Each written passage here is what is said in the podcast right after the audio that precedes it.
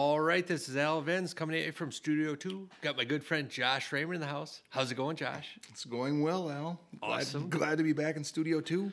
It's a magical place to be. Oh, yes. And we are approaching the postseason of, of uh, wrestling here, Josh. Yeah, we're literally um, right around the corner. We are. We are. Um, postseason. What if what if athletes are a little banged up, Josh, for the postseason? They want to kind of get get to their best self. Well, it's funny you ask, Al, because this is episode 69, and it is brought to us, brought to our listeners by General Sports Health and Recovery. We are only 22 days out from the state wrestling tournament, and Dr. Gannon Volk understands the needs of high level athletes and the stressors that the sport can put on the body. That's why he's focused on helping clients perform better, recover faster, and prevent injuries. As we make our way down the stretch of what is arguably the toughest high school sport, schedule your complimentary consultation with Dr. Gannon at generalsportshealth.com today. Nice. Hey, I know some people get nervous and they have um, like extra bathroom breaks in the postseason or during big events like this. What if you're in the Rochester area and you have uh, a plumbing concern, Josh? That is a great call and a great time to give a shout out to another one of our sponsors, Elsmore Plumbing. You know, give Jason Elsmore a call for all your plumbing needs in and around the Rochester area and let him know that you are a wrestling fan and wrestling person and you'll probably get moved up the priority list. That's right. There'll be less of a backlog. Good call. All right. So, hey, uh, you know, one of the things that we've kind of done a little bit differently or more often this year is um, we've touched on college a little bit more. Part of that is I've spent more time in you know college gyms and high school this year. You've certainly still been keeping up with uh, with both college and high school, and so we kind of do a little bit of a college segment often to get started off. Um, you know, I'm a big fan of the Augsburg Augies here. Oh, yeah, we, we know that. They they had a um, a duel that was reportedly 36 minutes, right, to follow up their Battle of the Bergs we talked about, maybe the best duel in, in wrestling history. they followed that up with a 36 minute victory uh, over Wisconsin Eau Claire the other night. Um, and I actually think that doesn't include a late start. I think it was less than 36 minutes. So there were six open weights Okay. from Eau Claire. And then at 149, Charlie Stool had um, he pinned his kid in the second period, up by 14. And then the next match was 184. Um, not often the second match of the duel. No. I like it. Bentley Schwanebeck Osterman won by uh, tech fall there at 197. Parker Venz had a first period tech fall, and then at heavyweight, um, uh, mainstay Tyler Kim took the night off. We had Sugar Shack, Jagger Shack Oh, yeah. in the lineup, uh, and he came out like a ball of fire. It had an early takedown. Uh, and then things slowed down just a little bit there, and it was a full seven minute heavyweight match. Um, probably consumed half of the match time of that duel, but yeah, it was it was a quick one. Um, it was senior night for Augsburg. Uh, I talked to one of the Eau Claire moms before the duel, and um, she was not very happy about making that long. It's not a short drive; it's a long drive for for five matches. They had one exhibition after that. Apparently, uh, Eau Claire was just getting back to full strength after forfeiting a lot of matches early this season. And um, last week down at, I think they were maybe at Loras College, hadn't opened. And she said 11 of their wrestlers and one of their coaches got some sort of nasty bug. Um, Oh. So they, they, they went from forfeiting to closer to full to, to kind of partial. Yeah, tis the season. I mean, Yeah. it's kind of a bummer. Not much you can do about that if you get sick. You get know, sick. of their four wrestlers that wrestled, um, their 184 pounder might ring a bell. Michael Loger. Oh yeah, from Totino A- Grace. Yeah, that's right. That's right. Wrestled for Totino.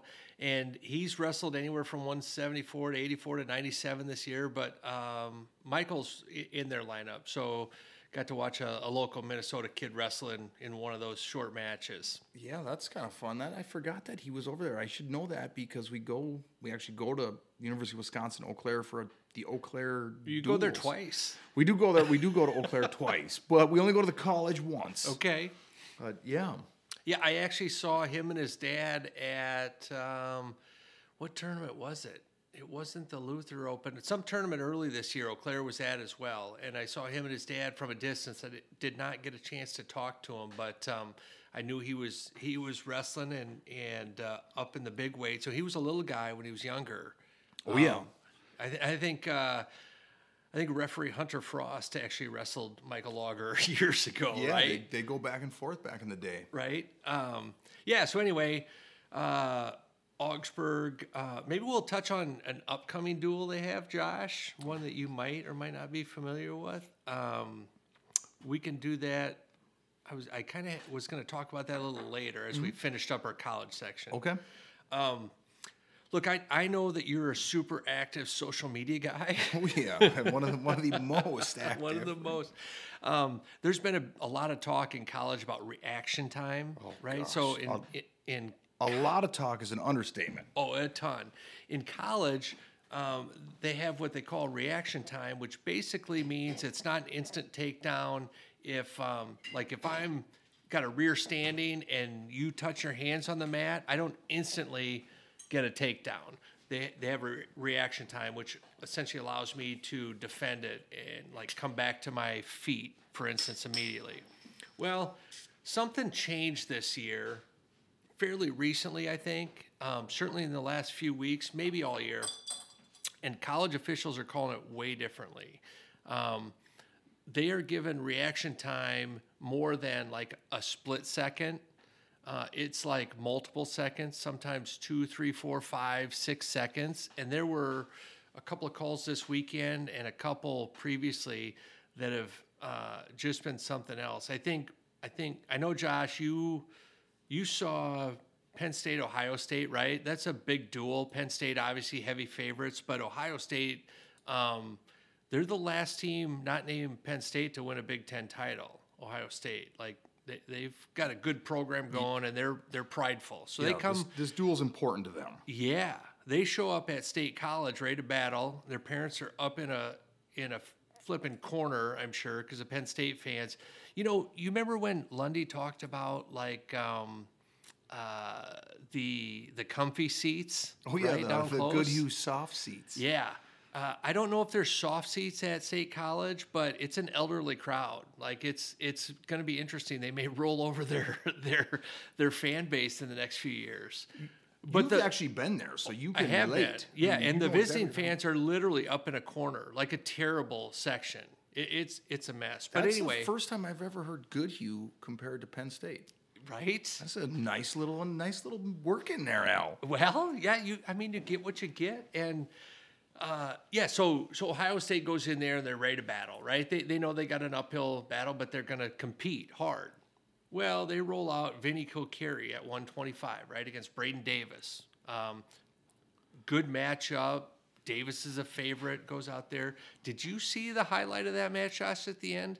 Yeah, I did. It was So Kilkeary was in red, by the Yeah, way. yes. Did you think he had a takedown or no takedown? he, well, he clearly had a takedown. I was trying to figure out why the ref was not counting near fall. Right? It was unbelievable. This unbelievable, and I guarantee, which is even more interesting. Vinny Kilkeary's from Pennsylvania. Yeah. He's from Greater Latrobe.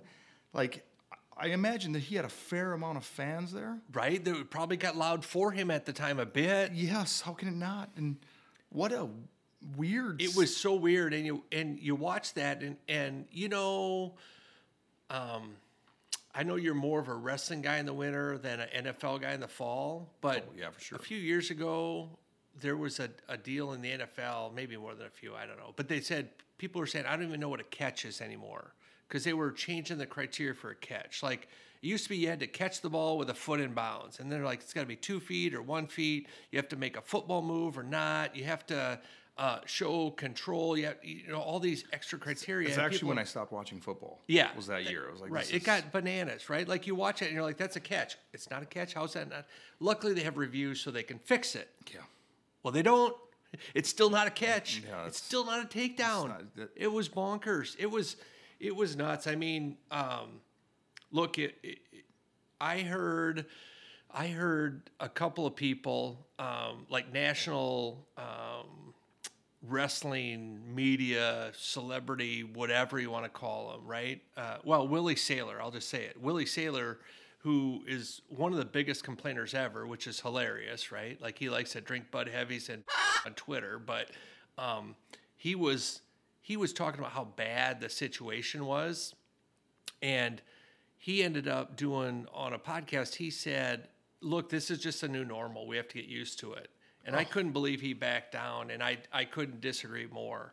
Yeah, we uh, shouldn't have to get used to that. I mean, literally, the ref sat there, and instead of getting down to count near fall, just let them. He just sat there and waved. Just yeah, we don't have to get used to that. That's not right. No, and if you want to, um, you know, if you want to see that ref's refing style, just watch any of Penn State's home duels. He does them all.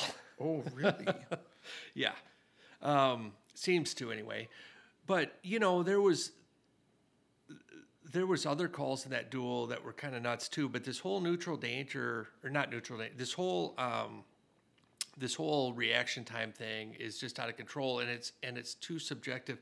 And I'm going to talk about a couple examples here over the weekend of where uh, that same exact rule was applied way differently, right? And they're going to be easy. But I want to mention with that PS uh, PSU Ohio State duel, um, Penn State like people have joked about them getting calls for a long time, but clearly to the common viewer like you and I, Oh, that looked on. like a takedown and probably back points, but certainly a takedown for Kilkeary. If you watch um, uh, Beau Bartlett and Mendez, um, they gave a neutral danger. Um, they awarded Bartlett a takedown on neutral danger, which is supposed to be for a three count. Yep. And it was maybe a second half that he swung three times and called it neutral danger. It was super fast. Um, Tyler Kasak against Dylan D'Emilio. Um, they gave Kasak back points and they gave him two back points, right? Which in college a two count. And there's no chance that he was he was 45 degrees for a two count. I'm not even convinced he was past 90. And we've talked that sometimes they're like, well, it's 90ish, and they they kind of give the benefit of the doubt. Their protractors off, and if they go past 90, they start counting. But this was this was, I mean, it was crazy. I, I mean, it was maybe a second, a second and a half. He was past 90, and he's awarding two back points. Supposed to be 45. So, um, yeah, that's, I won't lie. I'm, I'm loving on the anti Penn State stuff here, Al. This is. Well, it I mean, was, do they need the help? Do they? Do they? Do they need the help? Do they need the help? Like, Well, I, feel I, like- don't have their lineup in front of me, but um, I think they've got at least four or five guys that are that are ranked number one in the country. Um, one of them is Beau Bartlett, so that's going to change probably after next week. But Shots fired. shots fired. They, they've got. I think I saw the last set of coaches rankings I saw. I think they had a blood round guy and nine All Americans, including um, three or four or five finalists. You know, uh, they they are loaded. They do not need a lot of help. Yeah, and you you. Yeah, they just don't need the help. Let just let them wrestle and. Yeah, the- they're the going to earn plenty of wins. Yeah, the ta- the takedown situation is is frustrating because it was like, what am I? What is going on I, here? I tell you what, when Barlow was running to the back, like the Penn State wrestlers looked embarrassed. Like they looked, they looked embarrassed to me, right? As and I was, I, I was watching the duel through, you know, angry eyes or whatever. Not angry eyes, but I was, I was already. you were wearing your had- corn your Cornhusker goggles. Well, but it, I mean, it was Ohio State, which I'm not a big fan of. Uh, you know, nine of their ten wrestlers, so it was like, I I don't know. It just it seemed odd that that uh, the wrestlers even almost looked embarrassed to me. Um, how about uh, Missouri, Okie State? I know you've got strong Okie State ties. Um, not that you necessarily are like a homer for Okie State, but you you know a lot of the the coaches and the guys and been down in their room and and stuff. Um, let me ask you this, Josh. As you get older in your advanced age, do you ever wake up and just like feel flat and like you can't really get up and be active and energetic um, at all? Yeah, usually the morning after we podcast. right. right. well, that would be Missouri. Holy buckets. They looked terrible. I mean, they're a good team and they were at home and they were so flat. It was unbelievable. Do you think any of that had to do with no, what didn't Noah Surtin wrestle in a neck brace? So that was actually uh, one of my three notes I took down for tonight's podcast. Okay, so I'm ready. I'm listening because No, no, I was no, I, was hoping this I was going to come definitely want to talk about this because it's ridiculous. Um, let's start out with this. Well, we'll start with Noah Noah Surtin and neck, neck brace. Are you serious? You have to wrestle in a neck brace? Grant Leeth did it all the time. He did. Where was he from? Missouri. Oh, he was. Yeah. yes, right? Uh, look, I think it's terrible. If you need a neck ra- a neck brace to safely wrestle, you are not safe to compete on the mat. What if it comes off? If a headgear comes off, they'll let you wrestle, right? Be- yeah. Because it's just a headgear and they'll let you wrestle if you're in the middle of a position. If that neck brace comes off, do we need to see a paralyzed kid before we stop this nonsense? No, I I totally disagree. I'm like, if that kid is tough enough to go out there with a broken neck or whatever it is that requires a neck brace, let him wrestle, Al. Does it re- does it require a neck brace, Josh, or is it just that much harder to get a claw right in on a guy with a slippery giant pad around his neck that you can't half Nelson? I, you know, I never thought about it that way, but I, these kids, they need to protect themselves. I mean, guys get to wear a knee pad. Why? If you get to wear a knee pad, why can't I wear a neck brace? It is it is a good question. it's an outrage. Neck braces are different. They're way too big and bulky.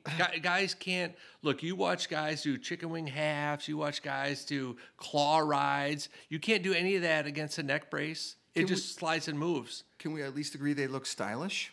They do look stylish, and and I've never seen a knee brace. Well, maybe is there a knee brace with a Twitter feed? Because I know there's a neck brace. Uh, Michael Grant Lee's- DeAugustino's Grant knee pads neck have to have a. Twitter feed, don't they?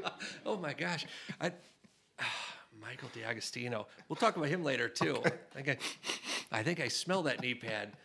Oh, so yeah, so we start the duel out with a guy in, in a neck brace. And by the way, I think that's the last time we're gonna see Noah Surtin in a neck brace because I heard he wore it and then he won a match or two and you know whatever and, and so he kind of like went along with it i think noah Surtin's too good of a wrestler to have a gimmick like that um, i think he's going to get rid of it I- it's it's unsafe josh it's like you know i was watching uh, mounds view versus simley and there was elusive talk of things like um, inhalers and Oh, yeah, uh, untied shoes break, and you know lots of different all my tricks I had. You know, We've talked about it before, off air for sure. In all seriousness, if someone needs an inhaler to safely compete, what happens if that natural break in wrestling doesn't happen? I think that kid just needs to be done. He mm. needs to forfeit, medically forfeit. It's not safe to compete. And and by the way, I've seen a lot, lot fewer. Like Oh. I've rarely seen an inhaler over the last couple of years. For Yeah. a while, that was all the rage. way less. You just Right. don't. You have not. I mean, if you read the directions on the inhaler, I do not believe. I think you got to like use it like a thirty minutes before activity. And Yeah, like a yeah. Six inch tube. You know, not like my old trick where I'd be like, I'd hand this fake inhaler I got from the pharmacy to my coach. I'm like, hang on, hold this. I might need this during the match. You know, he'd look at me like, like what? You got asthma? Like, I do today. I do today. oh man. It, so I, I'll say this: I think I think Noah Surtin is going to be done with the neck brace. well, then he's probably fully recovered. He's, he's probably. Dude, do you know what his injury was? Um, I can't say it on air. Okay. I, I don't know. I don't know. My my guess would not be uh, politically correct. All right, all right. Sorry, I didn't mean to bring up the neck brace, but I'm glad you had it on your list. I, I of- literally had it on my list because it drives me crazy. I think it's terrible. Um, and I say that, like I say, it, you ask Cash sometime if he's ever wrestled somebody with a neck brace, and and just for just for an experiment, have somebody put one on and see how his rides go. Right, everything changes. I mean, can you Half wear a neck brace don't and work. wrestle in high school? I don't know. I don't either. I mean, I'd hate to take away an opportunity from a kid who wants to wrestle. Yeah, I mean, I don't. Oh, I hope not. I hope it's not going to cut. The good news is uh, Noah Surtin is 0 1 this weekend with his neck brace on, so it's no longer cool. Grant Leeth was Jack though, man. That guy looked like a bodybuilder. Like he he made the neck brace look cool. He did. He did. He also did not need it, by the way. He's terrible. Oh, so so in that same duel, so we're at Missouri, right? And this is the top five team in the country. They're good. They're good. Do you want to know who they rolled out at 141? I would love Keep in mind they're at home. Do Let's start at 133. Okay. Start at 133 after They rolled out. Josh A forfeited a weight class at home. They forfeit a weight class at home. I get that when you travel, like there are teams that will travel like to Maryland and Rutgers for a Thursday, Sunday, or whatever dual weekend, and you can only travel with so many kids. I get it, and um, you know, and and maybe something happens with a skin funk or an injury or whatever, and you somehow have to forfeit. Like it happens rarely, but it does. But they're at home. Missouri's at home against another top five team and a Big Twelve opponent. That you know, these are big seeding implications for the Big 12s, which is their qualifier for nationals. Oh, yeah. and they forfeited a weight class. I couldn't believe it. It was so weird. Um, They almost have to have something going on, don't they? I don't know. I mean, like you said, they looked flat. Like Maybe they did look flat across the board. Um, so so Daton Fix is at 133 for Oklahoma State. So they did the old. Uh, I'm going to earn my buddy um, a seed based on Al Venza's criteria. Oh, man, I'm going to bump up to 141 and get a win. Right? Daton Fix is a big fan of the show, I believe. I'm not certain, but I, believe also- so. I can see that. I know he's not against the show. I believe that to be true. Uh, so he bumps up to 141, right? They send out their backup 125 pounder. Josh, if you were going to section wrestling, what do you take extras of? For sure, I know you take the lightest weight, You always bring an extra 106. and I know you take uh, an extra uh, one minus heavyweight, heavyweight minus one, right? Yeah. That can cover either of the top two weights. Yep. Like even if you 215. This year's 215, right? Right. Yeah. you always take that extra 107 and 215 like no matter what even if they're because of this situation they had a 125 pounder took a, a forfeit at 133 didn't need to be an all-american a national champ they just rolled out some dude to get his hand raised right so that's that's why you have to have that lowest weight and the heavy minus one Yeah. but the setup for heavyweight. luckily oklahoma state traveled better than missouri uh, was prepared at home there and uh, so Fix bumped up to 141. He won a actually it was kind of a close, not super exciting match. Um, his style is fun to watch at times, but giving up an extra eight pounds, um, you know he he's a big 33. It's not like he was weak, but he some of his some of his actions didn't quite have the same effect, giving up a couple pounds there. Um, anyway, yeah, Okie State won that duel easily. It was it was the flattest I've seen Mizzou look in a long time, and and they're you know they're a good team. They've got some good wrestlers, um, some exciting wrestlers. Well, and I don't want to beat a dead horse here, Al, but do you think maybe part of it was that they were they were wrestling flat? They were they were apprehensive because they were no they were nervous about Noah Surtin's They could neck have. injury. They could have, although that only explains that first match. He was first, so the next nine, maybe they were so relieved that they're like, you know what? Um, let's not be concerned with winning this wrestling competition. Let's just be happy for our health.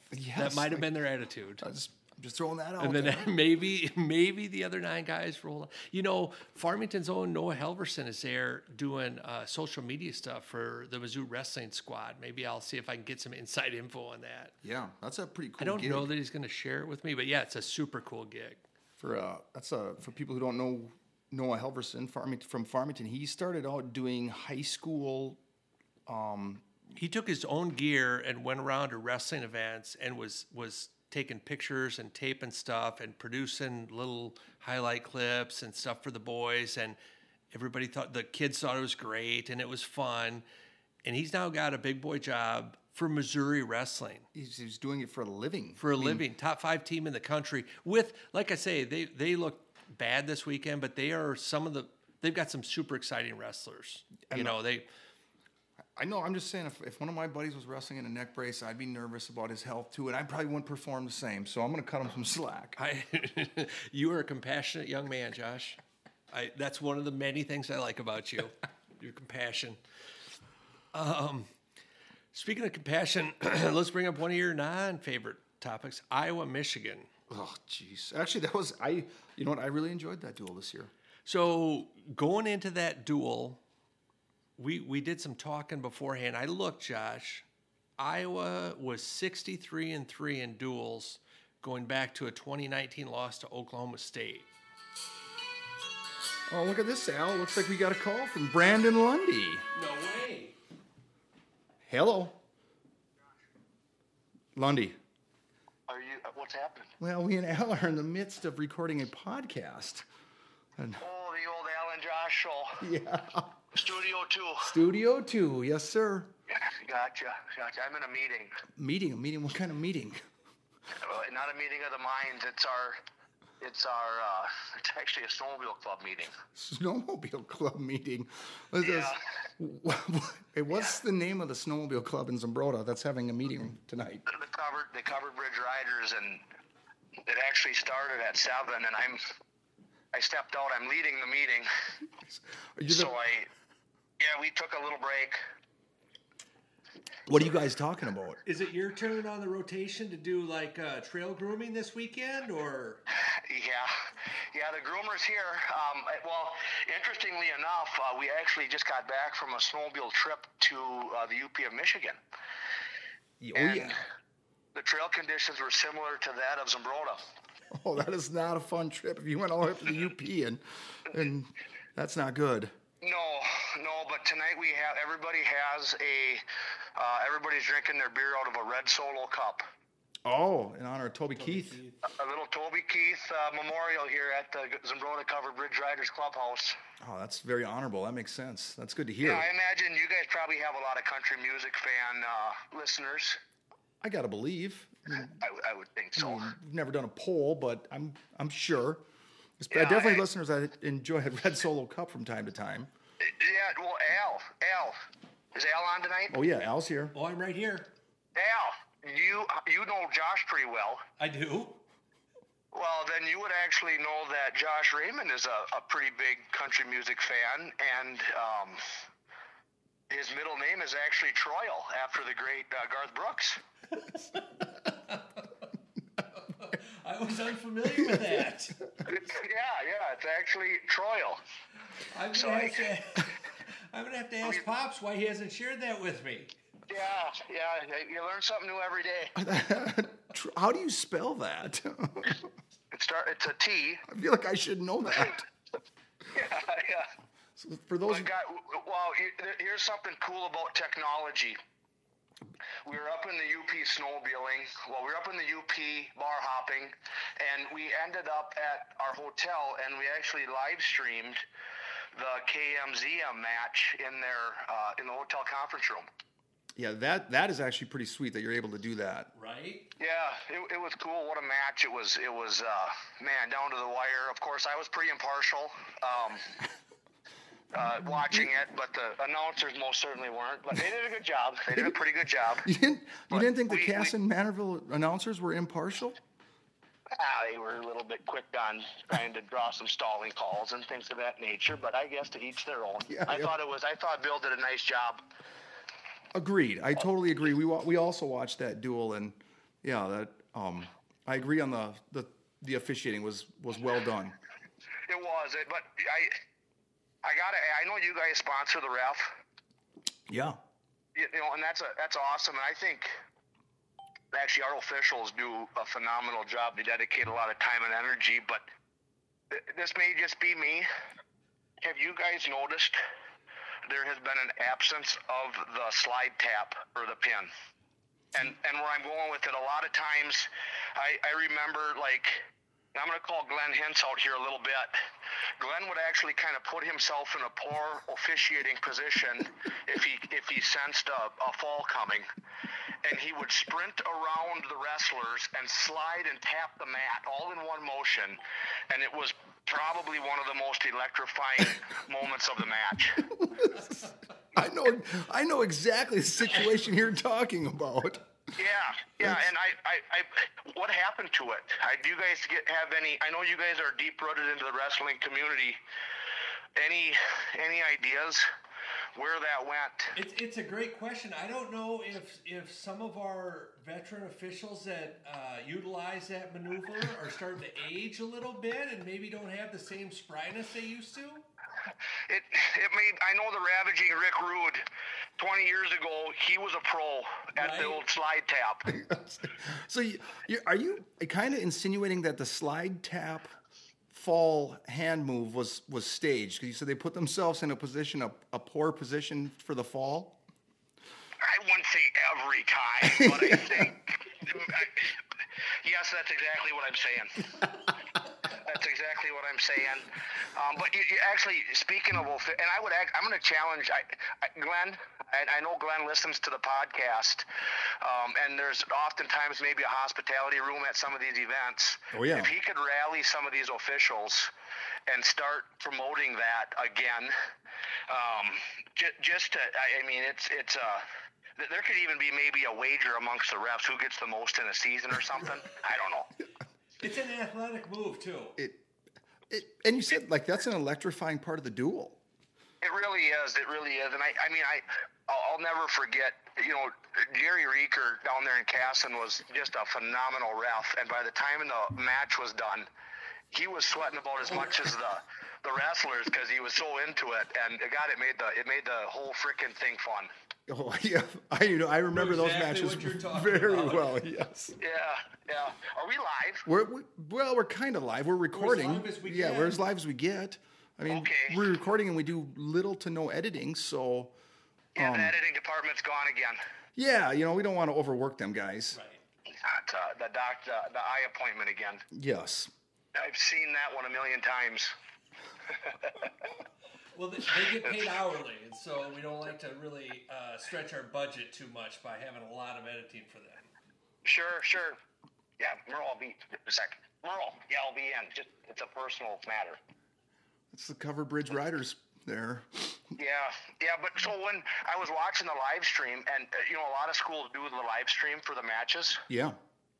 Um, and I went to look up the Goodhue live stream, Goodhue ZM, and they actually removed it nearly immediately. I, I don't know if it was my buddy Ross or it could have been Kyle. I don't know, but they they actually took it down nearly instantly. When you s when you say your buddy Ross or Kyle, who do you you know for our listeners, who would that be? Oh, my good buddy Ross Mattis, the Tahitian treat from the Goodhue County Co-op. He's a big, he's a big advocate over there in Goodhue, and then of course, um, well, we all know Kyle. Kyle, oh, Kyle. Okay. Yeah, yeah, yeah, yes. yeah. Okay. Also, I ran into I ran into Kyle's. Um, I was up at a conference in St. Cloud, and I ran into Kyle's dad, Joe, and it was funny. He was talking about the podcast, and we were laughing, and he was talking about uh, how uh, him and my dad used to wrestle together in Goodhue in the late '70s, early '80s. Oh yeah. Uh, so it's pretty cool how you can even have wrestling conversations 40 years later. Yeah, that is that actually is really cool. Right. Yeah, but they Goodhue removed the podcast because of scouting. Oh, the the live stream. Live stream? Yeah, the live stream because and I, I, Scouting? I, have been very vocal about the deep waist and hack, and, and I've been pretty vocal about. I, I don't know, Kyle. I've already given away the move, so put it back up there at least for a few days. Give away the move. Yeah, kind of like my dad did with the destroyer when he cupped, put his hands around his mouth. Yeah, do the know, destroyer. similar. Yeah, the the because I heard I know the live stream you're talking about. That's when they wrestled Zumbrota, right? When Yeah, Goody yeah. versus EM, and I heard they Yeah, had Witchy uh, doing play by play with Logan Brewer. Yeah, yeah, I, I was really looking forward to which he does a phenomenal job. Logan, he's got that that that voice, and I was really looking forward to that. But I I, th- I think it was Kyle. Yeah, I can I can totally believe that. I Yeah. can see that from what I hear. But but I gotta I gotta actually pound the gavel. I'm actually the president of this club, so they're waiting on me. But I I was thinking earlier today, it's section time. It, we're yes, we're we are there. and you know it's it's that time of year where um, you've you've conditioned. If you haven't been running after practice, you should have. And if you if you're going to start now, it's probably too late. Yeah. Oh yeah. Um, so true. If you learn you, you learn a new move, I, who cares? Per- perfect what you got. You know, it's it's getting down to the wire here.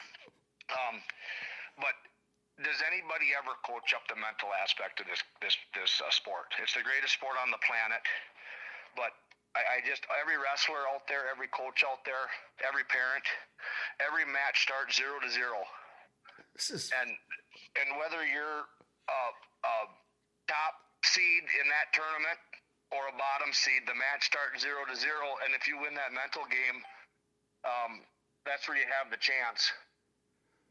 yeah. This so is I- great advice, man. I'm glad we're Yeah. recording this. Yeah, I mean it, it's it's it's a little sentimental. I, I got a little bit of a tear welting up here, but um, give her hell, guys. It's it's. Oh, I forget the editing department. Department. Yeah, well, there's a- nothing we can do about that one. That Hey, one- I don't know the new way of saying that. Um, give her your all. So, but go go go to beat hell because you don't get her back, and and um, win that mental match, and you never know, you might pull an upset, and uh, and and it might be that upset that puts your team in that state tournament. Freaking awesome advice, man. Thanks for the call, Lundy. Appreciate it. I love it. Yeah, yeah, you bet, Kieran. We're gonna get the the trails groomed. So if anybody's thinking about snowmobiling down in Zumbrota here this weekend, um, let us. Don't don't do it. Don't do it. Yeah. And uh, hey, there's a tournament at the at the Zumbrota. I gotta plug this. Do do it. I, get- do I gotta sponsor this to plug this? No, no, you can just plug it, please. Youth youth tournament in Zumbrota on Sunday. Um, there was some flooding in the gym, but who cares? It was only the basketball court, so Yeah. we'll throw some wrestling mats over it, and nobody really cares about the boards underneath it, anyways. So, uh, big tournament in Zumbrota. Come on over, say hi, and uh, and wrap up this season. Awesome, man. Well, You guys heard him. Youth tournament Sunday in Zumbrota at, at the at Zumbrota, not in Mazeppa, right?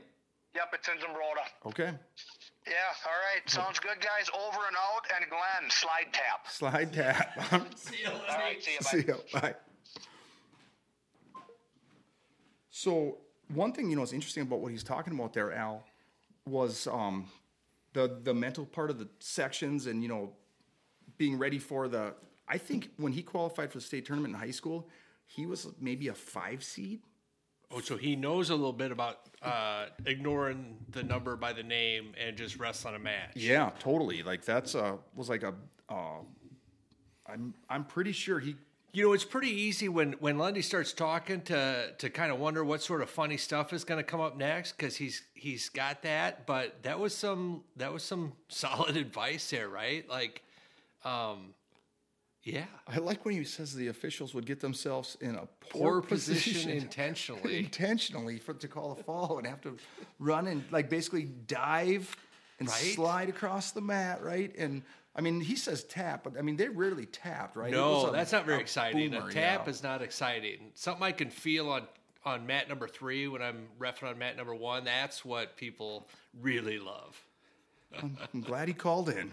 Right? And uh, you know, not afraid to to mention guys like Glenn and Reeker and and Rick Rude, and just just so we're clear on it, right? Yeah. we know Glenn well. Next time we see him, this conversation will be had. I promise. Well, he's he's from Zumbrota. Yeah. Yeah, There's the, So, uh, all right.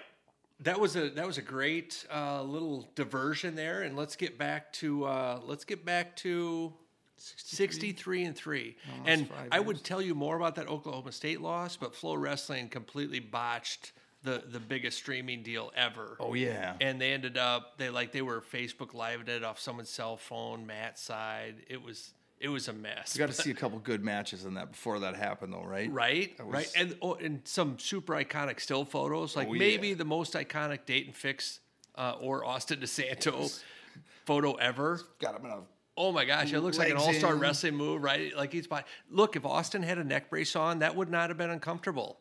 Daton's, Daton's, Daton's arm across the throat would have been super easy to deal with. Austin went. Austin should have out. had- right, he wouldn't have had to tap think out. If he, there we go. Get him a neck brace. Get him a I mean, neck brace. Was that the same duel that Piccininni pinned I believe it was. Spencer Lee? Yeah, that was a bonkers duel. it was actually super exciting. I, I went back and found footage later from some crowd people that have had Facebooked it or whatever, YouTubed it. Um, but yeah, it was disappointing because it was literally one of the biggest deals at the time. Flow was just kind of dominating the market, and they really screwed that up. But down with the negativity, on with the positivity. Uh, so 63 and 3 includes they were actually 62 63 and 2 until recently those two losses iowa had in the last four years were both to penn state pretty good team Yeah, not, not bad, Um, and then they rolled into a duel this weekend against michigan and um, josh you did you watch it at all I watched some highlights. I, I did watch. I went back and watched a couple matches. Uh, one that sticks out in my mind, you know, obviously is the, the Real Woods match. You know, the Sergio Lemley Real Woods. That one was fun. So that was Real Woods was probably ranked number one in the country at the time. Sergio Lemley is a freshman, A true freshman. true right? freshman. Like I think I just watched So Sergio Woods is certainly Lemley. favored in that, right? yeah, I mean, What was the final score, or what was the final uh, team point result? I don't remember the exact score, but it was a, it was a major decision. major decision. and how it wasn't a pin.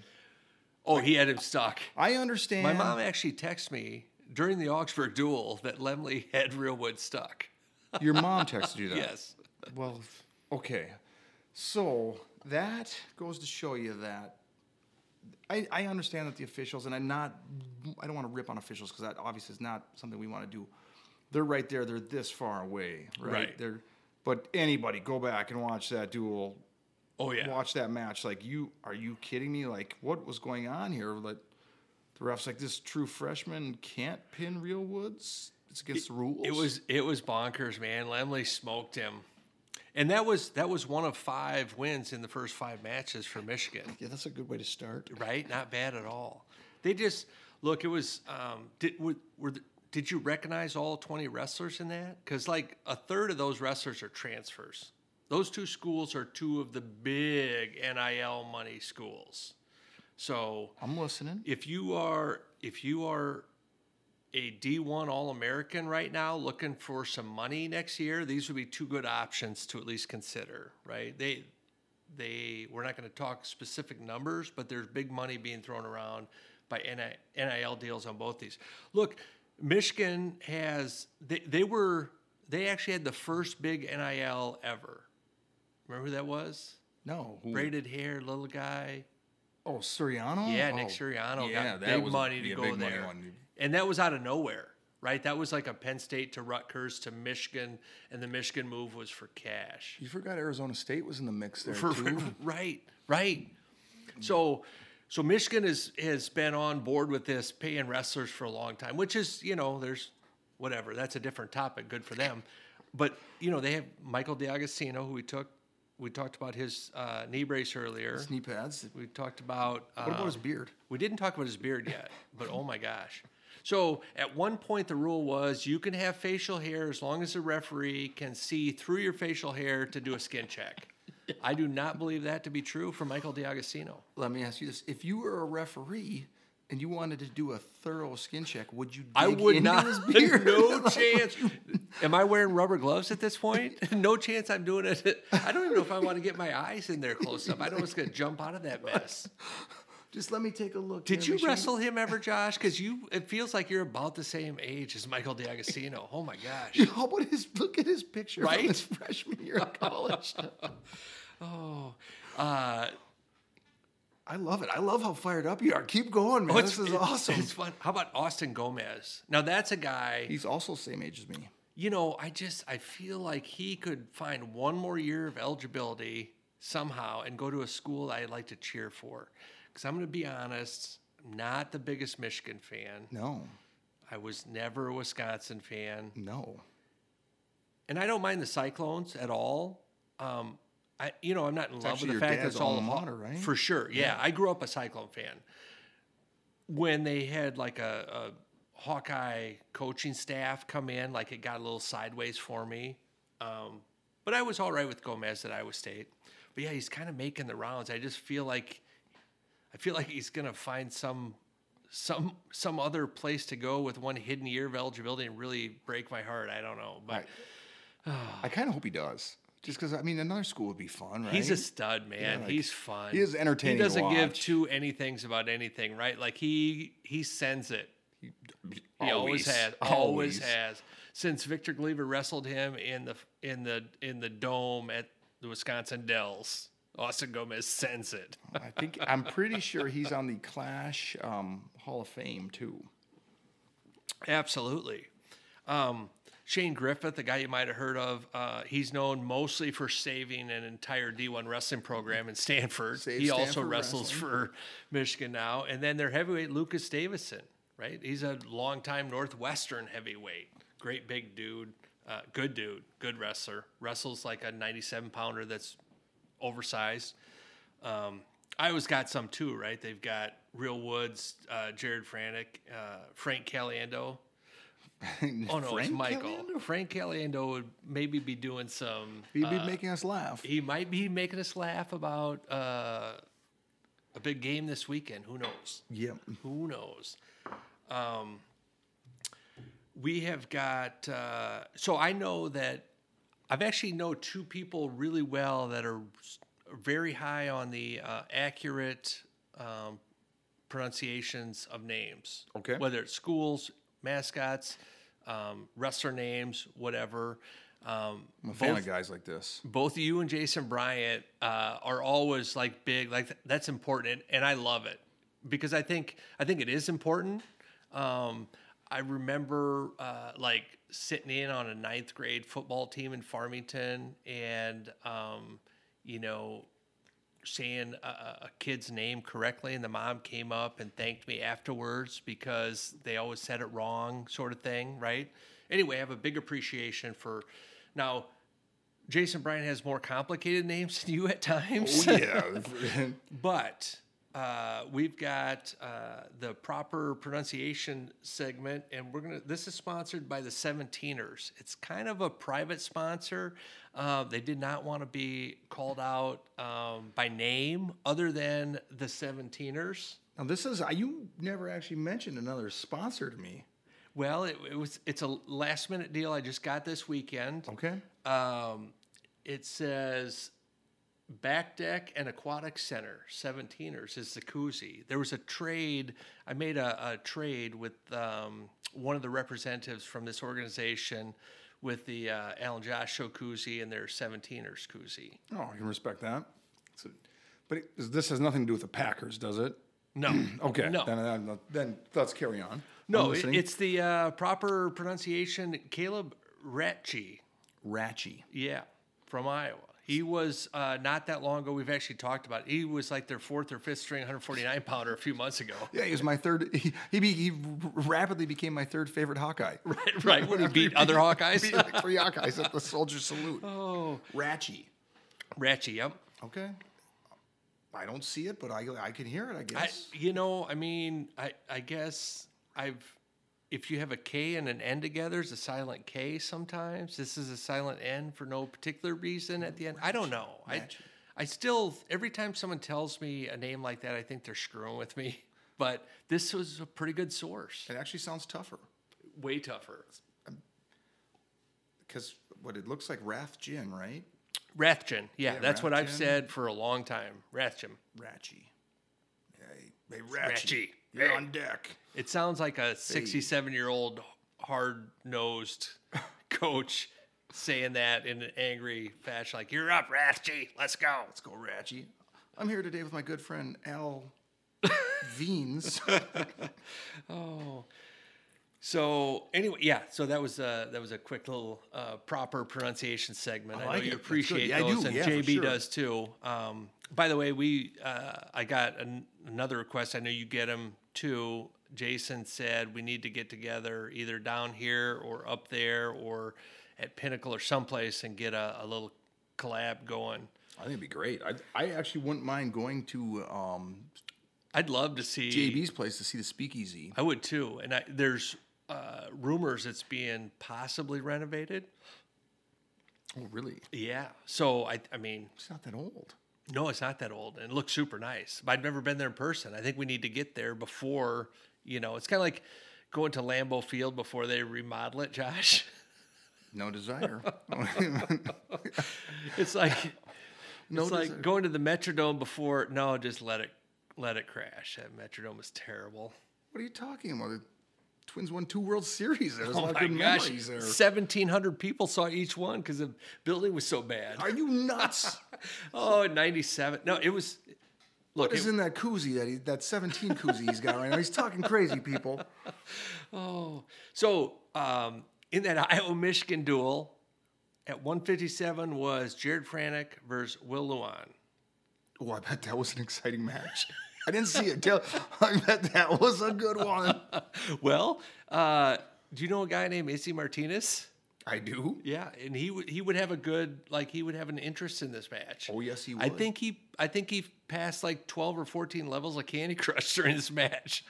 they, they showed him on the on the TV and he was not looking at the match. He was looking at his phone, which we understand, Josh. Like it, good for him for even being near the mat because that's a, a terrible match to watch. It's so boring. Wasn't he Will's high school coach? Right, right. and you know what? He probably watched the whole match outside of a split second that the, the camera caught him off guard. Um, but it, it reminded me of like the old heavyweight matches, right? Iowa, Michigan, Adam Coon and Bobby Telford. Let's lean on each other. 800 pounds on the mat. Let's just head pound, but not, we're going to sweat a lot, but not move a lot. Like, no activity. We're just going to wait. That match, I don't know how many times, at least three times, four times, maybe more than that. The referee called stalemate for no particular reason. He's just like, stalemate on their feet, neutral, halfway between the center of the mat and the edge of the mat, and brought him back to the middle to tell them, "Let's go, guys. Let's keep working." like he, that was his only purpose, That was just to encourage them to keep working. right? And you know what happened? Literally nothing. Will got it. No, Will No. they get after it? Like, no, they did not get after it. Uh, Look, th- my favorite part of the whole match was Shane Sparks, who's one of my favorite like personalities ever. Oh, Just excellent. awesome, right? Like super fun, super high energy. Will Lewan doing Will Lewan things. and we know what that is, sadly. It's Oh. nothing. It is garbage. Oh man, I laughed. Oh. I I freaking love I love how fired up you are tonight for this college wrestling recap from the last week. This is fantastic. Well, like this is unplanned and it's going to be uncut because are we not? Our editing department is. We we had to we had to cut back our budget a little bit. Our editing department was demanding overtime pay, and so we had to put a stop to that. Oh man, we can't be this is- taken advantage of. I love it. Let's let's keep going. What's the next? Will Lewan? Who won that match? Will Lewan or Jared Franek? Uh, did Lewan win that? Did you already tell me? I don't. I mean, no, I, I stopped watching. literally. Okay. Like, I think Lewan did. I think he did win it. He like.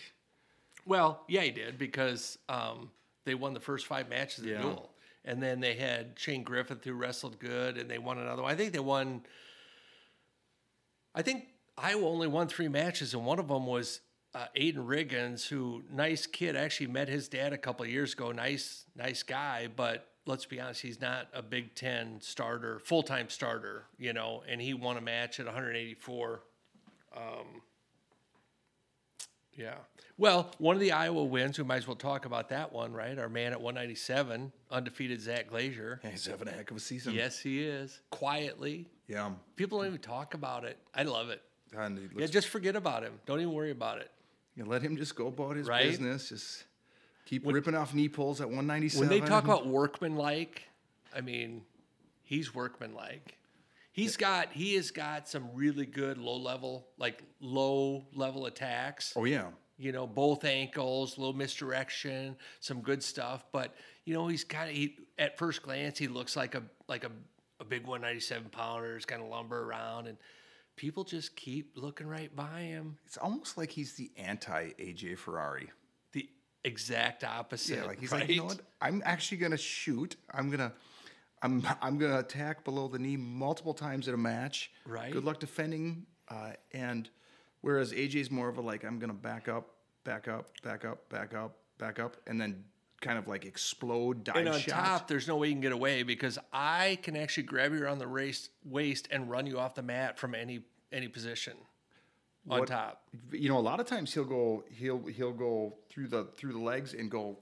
Yeah, like that giant mat return. Yes, like and then- Peyton Robb will lift guys and just absolutely spike lift, them. right? Like A- AJ doesn't do that. He runs the guy off. Do you So think he's not strong enough to actually lift them and spike them? Well, I don't know about that because he can. Does he wrestle 669 pound guys? He's not. I don't think he does. I'm just thinking if you if he ever comes back to wrestling, what if you throw a neck brace on in that situation? He couldn't deal with it. And how do you? Yeah, like, he- he'll never win another match. I'm going to travel around with neck braces, just hand them out to his opponents. wait a minute, twenty minutes with your anti neck brace. Uh, I don't know that we're going to see him in a college singlet again, Josh. Probably not. Yeah, but that's what that's what's really fun about Zach Glazier is he's like the complete opposite Right. of AJ. And Right. Everybody knows that. And look, AJ won a national title, right? So he had a platform for all of his craziness. But Zach is the opposite of that. 180 degrees. Like he just works hard and wrestles matches. Oh yeah, he's having a great season. So these guys are trying to convert me into cheering I, for Iowa. It's I'm hoping. I look. You only have to do it like 10 or 20 percent of the time. Yeah, probably. Right there, 165 slash now 74 pounder. You can maybe throw a cheer out for him too. Right? Oh yeah, yeah. Any Minnesota kids that Right. I, I, look, I I've actually watched Zach wrestle quite a few matches over the years, right? Section one matches, and Oh, now yeah. I I hope that when he wins his blood round match, and maybe he makes the semis and doesn't even need a blood round, but I hope when he wins a blood round match or his quarterfinal match, yeah, the semis- All American, whatever gets him that All American status. I hope he at least gives like a like a just like a a- flex and a roar, right? Like just a little like a yes, right? Because he deserves it. yeah, He deserves it. I, I think, and it's even you know maybe Ann or Dan could work with them on the doing the splits, you know, and giving the number one at the time. You know, Oh boy. Oh boy. So Iowa, Penn State, we've talked about both those teams. They actually wrestle this Friday, Josh. I can't wait. I can't wait, Al.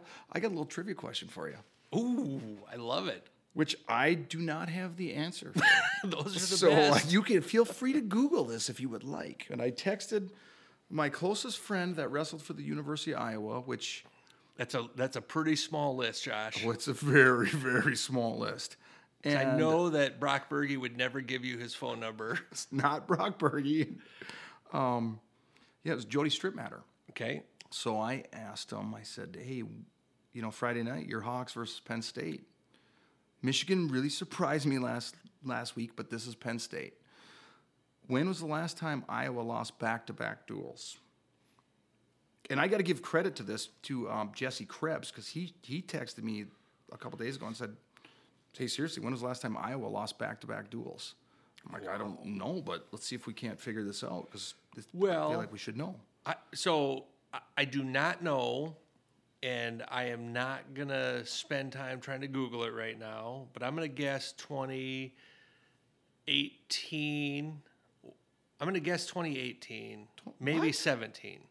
Back-to-back duels in 2017 2018 Well, so we talked about the fact they were including this this recent loss, right? They were 63 and 3 since 2020. Yeah.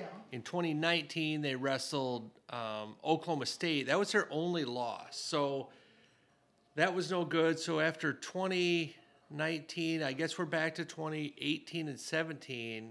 And they didn't take a bunch of losses, but I think they took a few losses. You know what? It it might be I might be way off. It might be back to like 2015 or something. Um, i have no idea but i'm going to say it's way earlier than that uh, it might be because I, I I know this when I was looking for that 63 and two or whatever they were recently.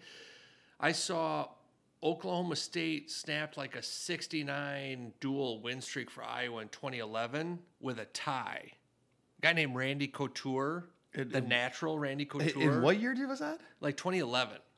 so no. so look between between 2011 and tw- randy couture? Yeah. 2011 2001 no randy couture he's like 97 like, it's like, he is he's actually yeah it's not 2011 yeah it's like what okay so I I'm mix- 91. I'm mixing up two articles. Yeah yeah. I would like 91 would have been and the the look you're right good call out rarely 2011, someone broke a streak, and I think it was Okie, Okie State um, on Iowa's win win streak. okay The Randy Couture thing came up in a different article during the same research, and the reason it came up and stuck in my mind is he tied a kid from Iowa, and so Iowa um, won like 35 to two.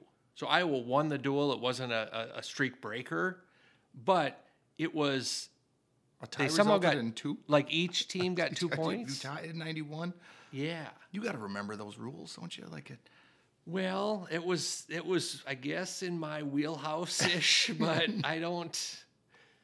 My team never had good enough guys to tie matches. we were. so a tie got him two points That's what it team? seemed Each like. team two points Yeah, like that avoided the shutout. I, I guess. Anyway, well, we can. Actually, this would be a good question for Jason Bryant. You know that why Google when you have Yes. Jason Bryant. In fact, Josh, you just make a statement, and J- Jason will correct us with the right info. That's Yeah. it's that easy. We just have to say something, and we know he'll he'll chase down the right info if he doesn't know off the top of his head, and then we'll have it. More than likely, he knows off the top of the head, Right. Off the top of his head. And so we'll just leave that up to him.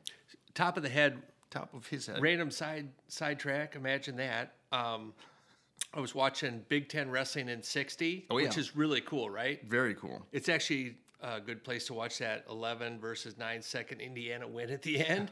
but but during that event, during that event, um, Tim Johnson calls out Robbie Preeson, who's a D3 wrestler from North Central at 133 pounds, because he's got the longest current win streak in college wrestling. Like Oh. call it 80 matches, give or take a, a few, right? I, I know what's at right now. Call it 80 ish Okay. the reason that's interesting is that um, like a week or a week and a half before that there was a, a, a big quote unquote national social media wrestling guy talking about uh, i think it was Starocci's, you know win streak and being the longest and blah blah blah and our man jason bryant corrected him I bet he fyi yes. that's not true it's the longest d1 streak but Robbie Preeson has the longest streak. Tim Johnson clearly follows. I don't know why it wouldn't, right? It's a smart follow, Oh, but yeah. clearly follows JB, and and you can't convince me that that wasn't a direct result of that tweet. Or had to be. Jason Bryant tweets that out, and because look, I, I mean, One hundred you and I have both watched D3 wrestling, you know, as as some of the kids we've known growing up, and now my own kid wrestles there. We've watched a lot of D3 wrestling, right? But you know, the Big Ten Network doesn't always give shout outs to D3 wrestling, but they did, right? They they actually mention it, and that's a big thank you to Jason Bryant for that. So, and- the reason I know I know where you're going. The reason you're sharing this, or we're sharing this with our listeners, is if you don't follow Jason Bryant, it's a great. Oh my gosh, you Like, have to. It's a great follow. And what a like a when he corrected him. It's like, well, Oh, yeah, it was- that's okay, maybe D one, Right? Yeah. So yeah, and and and seriously, the guy, the guy that he corrected has like, um, well, he has a podcast that is nominated for the top five wrestling podcasts of the year, right? Boschmania was on that list. I don't recognize those nominations, but Yeah.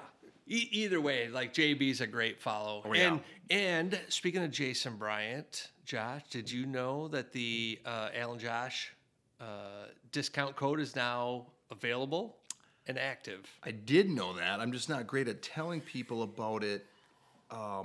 We're a little early yet. Uh, we're getting closer. Um, as a planning exercise, if you were going to go to D1s and or watch D1 national tournament on online or on TV, and you're interested in in figures and facts and numbers and qualifiers and all sorts of great stuff that that um, around that D1 national tournament, Jason Bryant for years has been putting out his national tournament preview guide, and it is just phenomenal. There's literally two times in my life, Al, where we've been together, and like you had research and homework and new things that were like literally they blew my mind. Were both times when I had Jason Bryant's preview guide in front of me? No, but I know you'll. Okay, the second time was Jason Bryant's preview guide. I'm like, what is this? Like, this is amazing. Where did you get this information? Because there's a, a ton of fun stuff in there and interesting. So, do you remember when we took the bus to the NCAA tournament for the first time and we had the trivia contest on the way, I remember it well. Which was awesome? excellent. Yeah. It was- That was like 98% Jason Bryant uh, was, uh, preview guide. we got to figure out how to do that again because that trivia was fun. That was fun. So that was the second time Okay. that I was like, "What is that? Where are you getting this?" The first time was when you told me about this. one. no, this is a few years back. It was a website I was not familiar with. Do you remember this? We are on the way to. We rode a school bus to like Northwest Illinois for a demolition derby. So this would have been before you owned a bus. It would have been a different school bus. Did this bus have a 1974 Chevy Impala bumper on the front? Mint condition Mint bumper, chrome condition. as chrome Oh, could be. yeah. It did. Shout out to old number seven. Yes, old number seven, and it was. I, I was not super familiar with the internet at the time, and uh, I was like, "How do you know all this stuff about these drivers?" so, he, for our three um, Derby listening fans, right? They are Derby fans that listen. Uh, Al introduced me to a website called We Crash. Oh yeah. uh, 20 years ago, It was a long time. I don't know, if 16, 17 years ago. I mean, because I know the Derby was on Father's Day weekend, and I didn't have nearly as many kids then, so it was a little easier to get to go to. But, anyways, those yeah, that is as huge as that was. The the preview guide was like, you can't you if you're going to the NCAA's and you want some something that is so handy to have. For Oh, it's the, unbelievable. And and look for our for our purposes, a bus ride down there when it was where was that first one at? Was it in Cleveland, yeah, it was in Cleveland, so it was like a 13 hour 13 drive. hour drive, which was about perfect for anybody not driving. Yeah. Uh, the rest of us had a good time, but but there was plenty of time to get this guide out and like I say we did a big trivia thing out of it like a contest a, a game show sort of thing. But um, if you go through this guide and spend a few minutes i'm telling you right now you're at the tournament and you're with your buddies in the stands and they're like oh who's vinny Kilkeary and you start rattling off statistics about where he went to high school or how many qualifiers his team has or whatever. Like it's it is phenomenal. It's awesome info um, and you, you can at a glance see who's got how many qualifiers their historical qualifiers their coaching staff like just great great stuff talk about every year we're going to continue to talk about it because it's so awesome mac ryder who is like um, the the He's kind of our our NCAA Division One aficionado. by far, right? Like, f- f- he's clearly ours, and he's also a like. Um, he's not just like the two of us treat him like an aficionado. He's well renowned across the board, right? Oh, he's yeah. done Big Ten broadcasting and all sorts of stuff. So he also loves the Jason Bryant preview guide. So if you planning ahead, if you are thinking about getting this guide, you will be able to use the Alan Josh code and get an outstanding discount off this guide. And Jason Bryant does not mind giving that discount. Some people we know are like, look, I want to pay full price because I love Jason. We do too, but he's okay. He's actually taken into account the fact that some people may use a discount code. And he also prefers, well, I don't know if he does. We prefer if you use the Alan Josh discount code. It's kind of a bragging rights It's, thing, well, right? it's nice for him to be able to track where it's coming from. Right. And it, would- it would be great if we could say, you know, yeah, we had a hundred Alan Josh code, you know, uh, Alan Josh show codes used this year, whatever it might be. And it's also worth mentioning that I had no idea what a discount code was before we got the Alan Josh Show discount code for the Jason Bryant preview guide. Do you know how to use a discount code at this point? Um, well, a lot of times Jolene helps me. I was it, just going to say without texting Jolene. uh, she usually just does it. I hand her my phone, and I think uh, I talked to JB the other night, and this this year's got a little bit of a remake coming too. Um, last year he did. Remember, like the like the retro gaming theme. Yeah, I actually really enjoyed it because I'm like that's my my era. But no, no, no, no, no, no. Hang on a second. A Nintendo. That was like a Nintendo game cartridge. That probably wasn't your era. the kind that you had to blow out and put back in the. Yeah, I would have felt like I felt like you would have been like an Atari guy Well, I I or in television. I also played the Atari 2600, and I had a friend, Tim Hugbuck, with the Intellivision. Um, so, yeah, it, but but anyway, I'm retro gaming. Do you ever see what was that show called? Adam Sandler was in a show where he was um, his his buddy, like Paul Blart, his buddy was the the president of the United States, and they had to fight aliens with um, some some old gamer stuff. I don't know. That's you took me on a tangent there. Yeah, sorry, I don't know. I am like I- I'm sure I've seen it, but I don't know if you have. It's not that much of a mainstream movie. All right. Anyway, uh, where were we at? Oh, Well- Penn State over Iowa. yeah, Penn State. We're talking there wrestle. Um, Josh, we have talked. You told me about a site, or I told you about a site quite some time ago.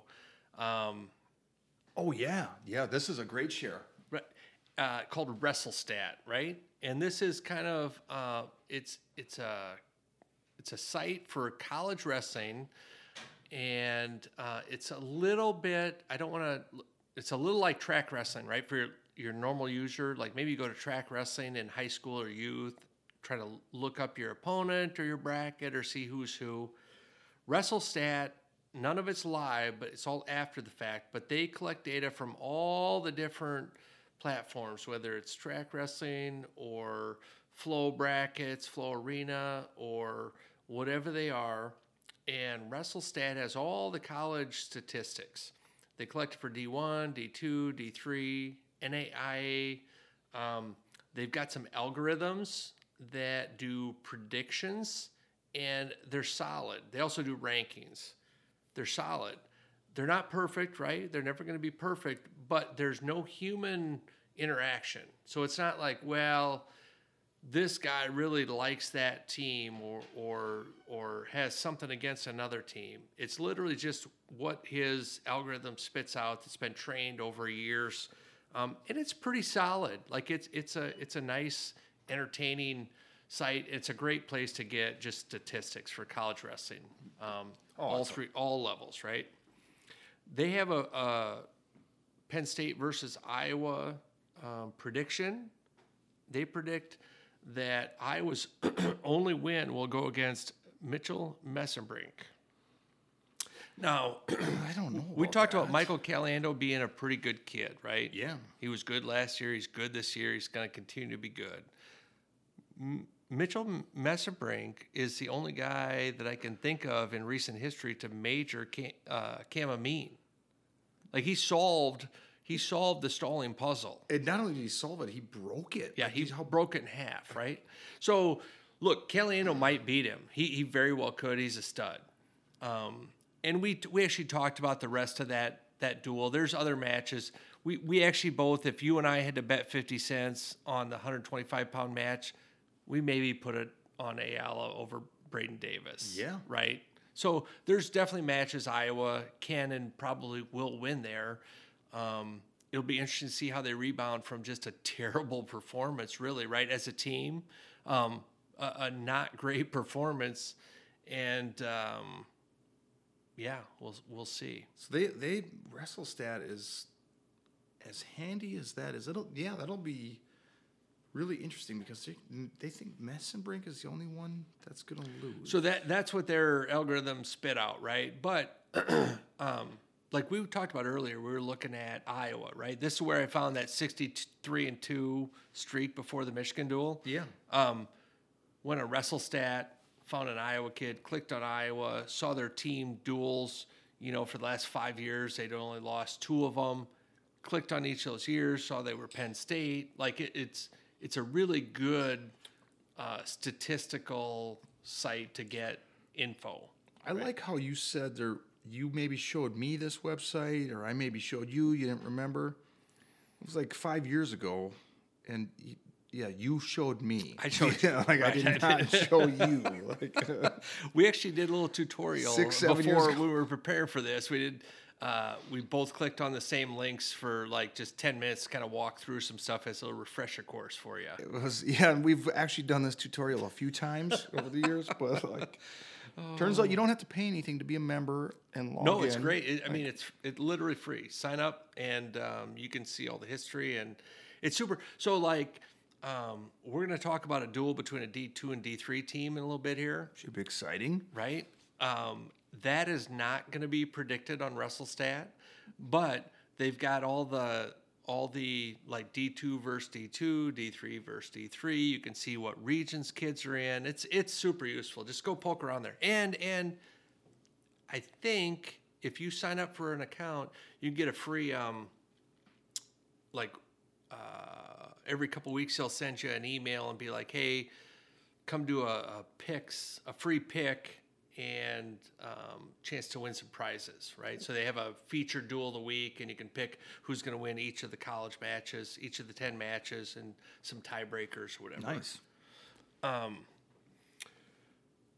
I wanted to talk real quickly. So we talked about this whole reaction time Oh, thing. yeah, yeah. you- Yeah. I, I mostly listen, but I'm Mostly I listen? just love it. You're on a roll. Keep going. So Indiana versus Michigan State, right? That's two teams we keep up with. Actually, we do a little more, right? A little With more with Indiana. right? Um, it was a crazy comeback. So they started at like 57, and they rolled through, and Indiana was down nine with three matches left, right? And so they need to win all three matches to send to tiebreakers or find uh, bonus points. Yeah. They couldn't lose matches. Well, th- they had two Rooks brothers in a row, which are names like mainstays in the Indiana wrestling room. And the second Rooks brother ended up winning by pin. So essentially, the duel came down to the very last match. Whoever wins, wins the duel. And this is a big duel, right? Like, you know, we may look at Indiana and Michigan State as well, they're not the Hawkeyes or the Gophers or the Huskers or Penn State or whatever. But I mean, they're Big Ten schools and they're Big both Ten. good. They're in the they, Big they- Ten. They actually are good schools. For people that don't know, the Big Ten wrestling is the equivalent of SEC football. Right. Easily. Maybe more so. Yeah, maybe more. I mean, Um, maybe the SEC aspires to be the Big Ten. It, well played. yeah. So it comes down to this final match, right? It is it is tied one one with call it forty five seconds left. Michigan State kid gets a takedown with maybe like 35, 30, 35, 40 seconds left. Right. Okay. But there's this reaction time or some there's some holdup with the referee. He decides I refuse to call this.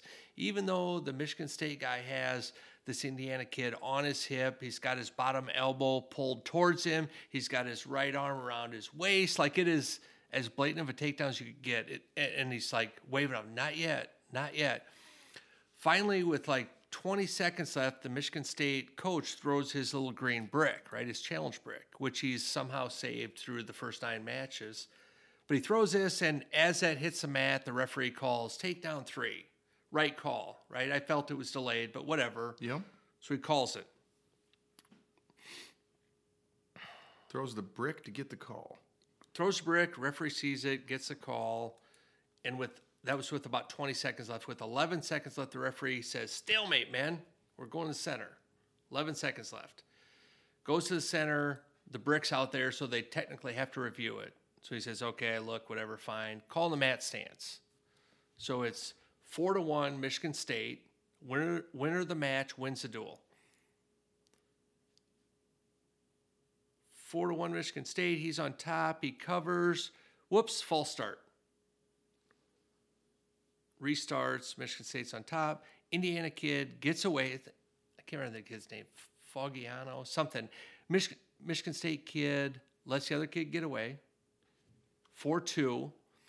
Indiana kid gets in on a shot and he scores. And I'm telling you right now, when I watched it real time, there was no way that it was a takedown. It was too late. If you slow it down and take into account that zero seconds, like when that clock says zero, there's actually still almost a second left because it, it's 0.999. Almost a second left when it hits zero. Almost one full second. Almost a full second. So almost a full second.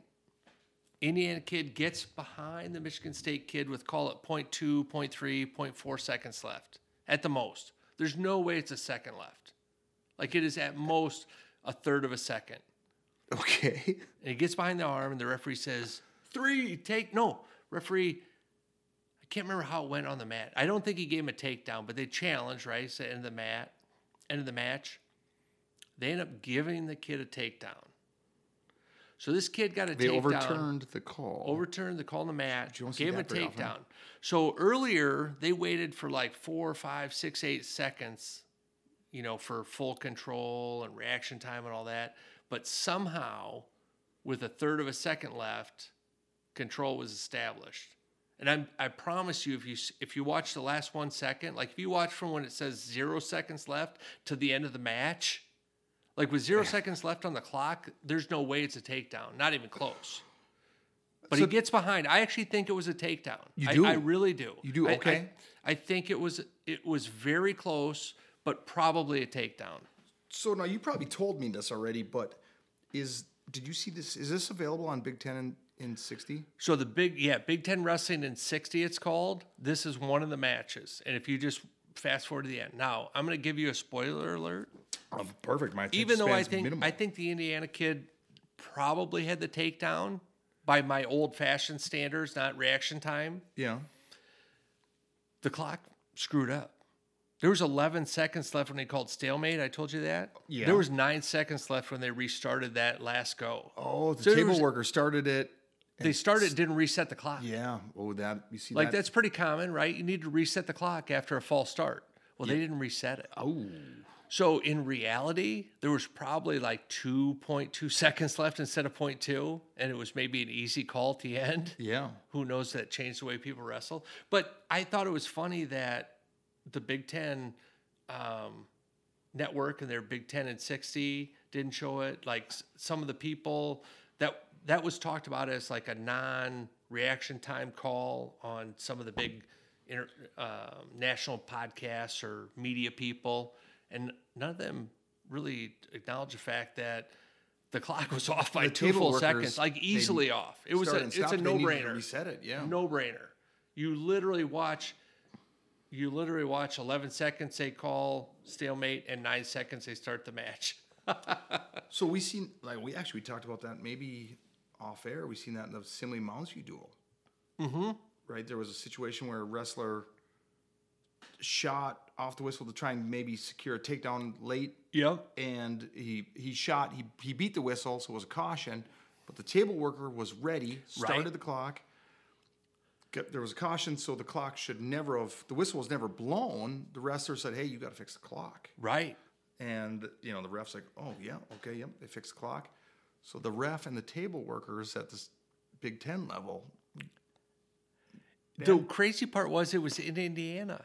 Like it was the home the home clock runner messed friggin- it screwed it started with 11 at 11.9 It, it was like know? it was so to summarize, I think it was a takedown. Yeah. Even given the nine second clock start, I think it was a takedown, like right at the whistle and literally with like a third of a second left. But given reaction time and the way they're calling it this year, I don't know how you could ever call a last second takedown. Um, and the reality is there was actually two more seconds. Yeah. Did you watch? So the week before on wrestling, Big Ten Wrestling at 60, man, I'm dragging you through a lot of college wrestling. Did you watch Max McEnelly? Right, he he actually had a giant win against who was it? Soldano. Rutgers. Yeah, it was Brian Soldano from Rutgers? Yeah, yeah, watched So- it. Loved it. If you watch the last minute of that match, you can actually see see some good examples of why I'm confused at times. Well, that's why everyone's confused. Everyone's confused. If you watch McEnelly had a takedown with about 30 seconds or 20, 20 25 seconds left, he had Soldano taken down dead to rights. Referee held it, held it, held it. They went back to neutral. Max, with like 20 seconds left, and he needs to protect himself from losing his first ever college match. Instead of going for a takedown, Max looks at the corner and like shrugs and asks for a brick. That's how confident he was. It was Yeah, a it's like- clear it's a takedown. legit takedown. Like it, yeah, it was. It was not like oh well maybe I had it, maybe I didn't the corner doesn't respond. I don't know if they didn't have a brick at the time or they just said keep wrestling, whatever it was. But if you watch that match, so so with 30 seconds left, the referee decided reaction time. I can't do it. I can't do it. I can't do it. Now we're back to neutral, still neutral. The last couple seconds of the match, McEnelly's in on Soldano, and he he has like a um, an outside single, and he comes up, and with about a second left on the clock, second and a half maybe, the announcers say, and McEnelly runs into a brick wall. So this is one and a half seconds left in the whole match, and McEnelly is just coming up with like a an outside single, head inside single, Yep. coming up. Yeah, coming up high. I'm guessing it's a lefty version. Yep.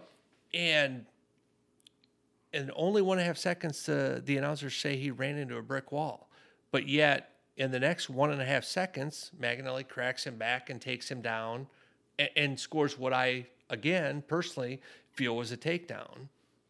But given the fact that 30 seconds before they had two or three seconds of reaction time, I don't know how you can call a last second takedown. It's so arbitrary right now. It's terrible. that that. And we, um, I think what Al's trying to say is we would like to continue the sponsor ref program, but just not at the college level. We, we actually had some people this weekend ask if we were going to sponsor college refs soon. I don't know, man. Okay, I know you got more college stuff. Oh, boy. Like there was, you talked to Ohio State. Let's talk a little bit that Ohio State Penn State duel. We talked about that, right? Okay. Yeah. Did um. I don't know that you ever mentioned our uh, Minnesota connection there, Ryder Rogotzke. We did not because there was really no controversy. Well, there was no controversy, but it was an an interesting outcome nonetheless. Well, so to kind of set the stage, you've got what's probably like a top five guy in the country for Penn State. Transfer, of course, by the way. mentioned that. Bernie Truax, former Cal Poly guy. Oh, yeah. Finished uh, fourth last year, 197, I think. Something like that. Yeah, Finished highly at 197 last year. the All American at 197. Yep. Now he's down to 184, wrestling for Penn State. And um, Ryder Rogotzke, uh, who, by the way, going into this weekend, still has red shirt intact. He'd only wrestled four duels. So he was still on the table to be redshirted. And they decided to pull it against Bernie in this Penn State duel. And It's interesting time to pull it. right? There was, you know, I saw some some tweets by Flo that were greatly exaggerated. They're like, Bernie Truax builds a massive lead and then blah blah blah. And I'm like, massive? It's a three point takedown. Like massive lead would be like 15 points. Like when Ryder was up by 21 against a kid from Michigan. tech fouled like that's a massive lead. Wait, Anyway. Tech fall the number 15 guy in the country, 21 nothing. That is a massive lead. So so Bernie was up. I think Bernie Truax took Ryder down twice in the first period, right? They're three point takedowns, it's six two, it's whatever. Second period, I'm going out there and um, Bernie's Bernie's in a shot. Bernie maybe actually got a third takedown. Ryder escaped immediately. Bernie looks a little nervous to ride Ryder.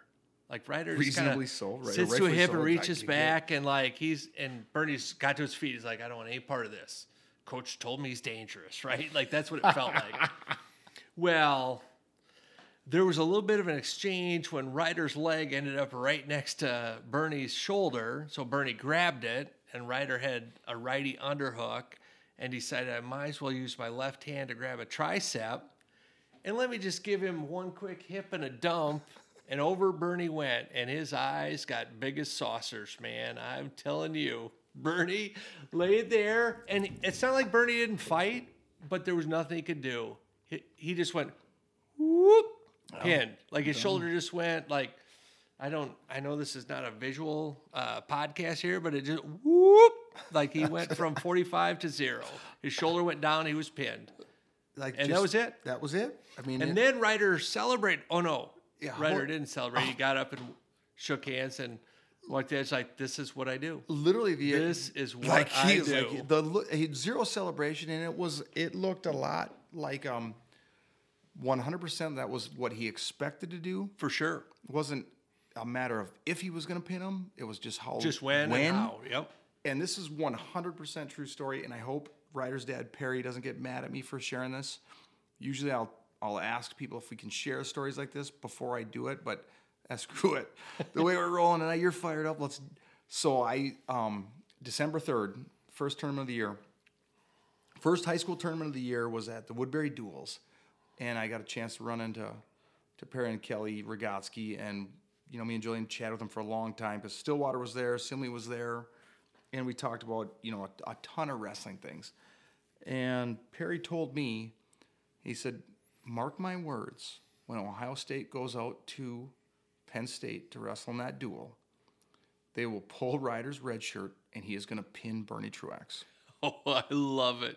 Is that exactly what he said, or are you skipping words? i am i Did am you miss a couple words that may or may not be appropriate for I am leaving out a couple. Are they maybe adjectives? I don't know. I don't know what. The, Oh man, I love it. descriptive words love for it. sure. And like he literally told me, Hey, here's the deal, right? That was December third. That was what one. Two, I'm not very good with with uh, a couple months, Two months? two months ago. He called. They pulled it on this. Like his red shirt, he could wrestle four times in a duel, right? They could have pulled that three weeks ago. Yeah. They could have pulled it three weeks from now. They could have never pulled it, right? For him to call it, like that's the weekend they're pulling it, and he's gonna do it. Well, and, and he led he led up to like you know he talked about some of the stuff that would lead up to this, and you know times we'd maybe see Ryder because of course Sure. you know you and I were always interested in Minnesota kids and when when we'll be able to see him wrestle. Right, right. And so I'm I was asking about that, and that was he you know mark my words they're gonna pull his red shirt and he is I love it. he is gonna pin Bernie Truax. I love it. Well, Perry, I learned many, many years Many ago. years to, ago. like, not doubt this because there was, yeah, it's just, and he did it. He he did it. It was awesome. He got up and he's like, "What are you guys looking I, at?" I mean, I Like, do have to think. else? I have to think if we were locked up the duel for him, maybe it would have been more excitement. He Oh. clearly expected to do that, but you know, maybe they pull off the upset of the century and, and Ohio State locks up a duel with that pin. Maybe maybe Ryder's a little more pumped up, but I I love the fact that he's like, no, that's it. That's it. It's like, what? What? You guys? You, you expected any less? Let me know what? next time I got to make weight. Yeah. Like, um, who do you want? Who do you want me to pin next? right? oh. Jared Lawrence says that uh, Ryder pins people. That's what he does. I thought that was Or did Brandon say Paulson that? said it that. was yeah, Brandon, just kept it? it simple. Was classic Brandon, Paulson right? tweet. You know, Ryder pins people. That's what he does. I was actually so I was gonna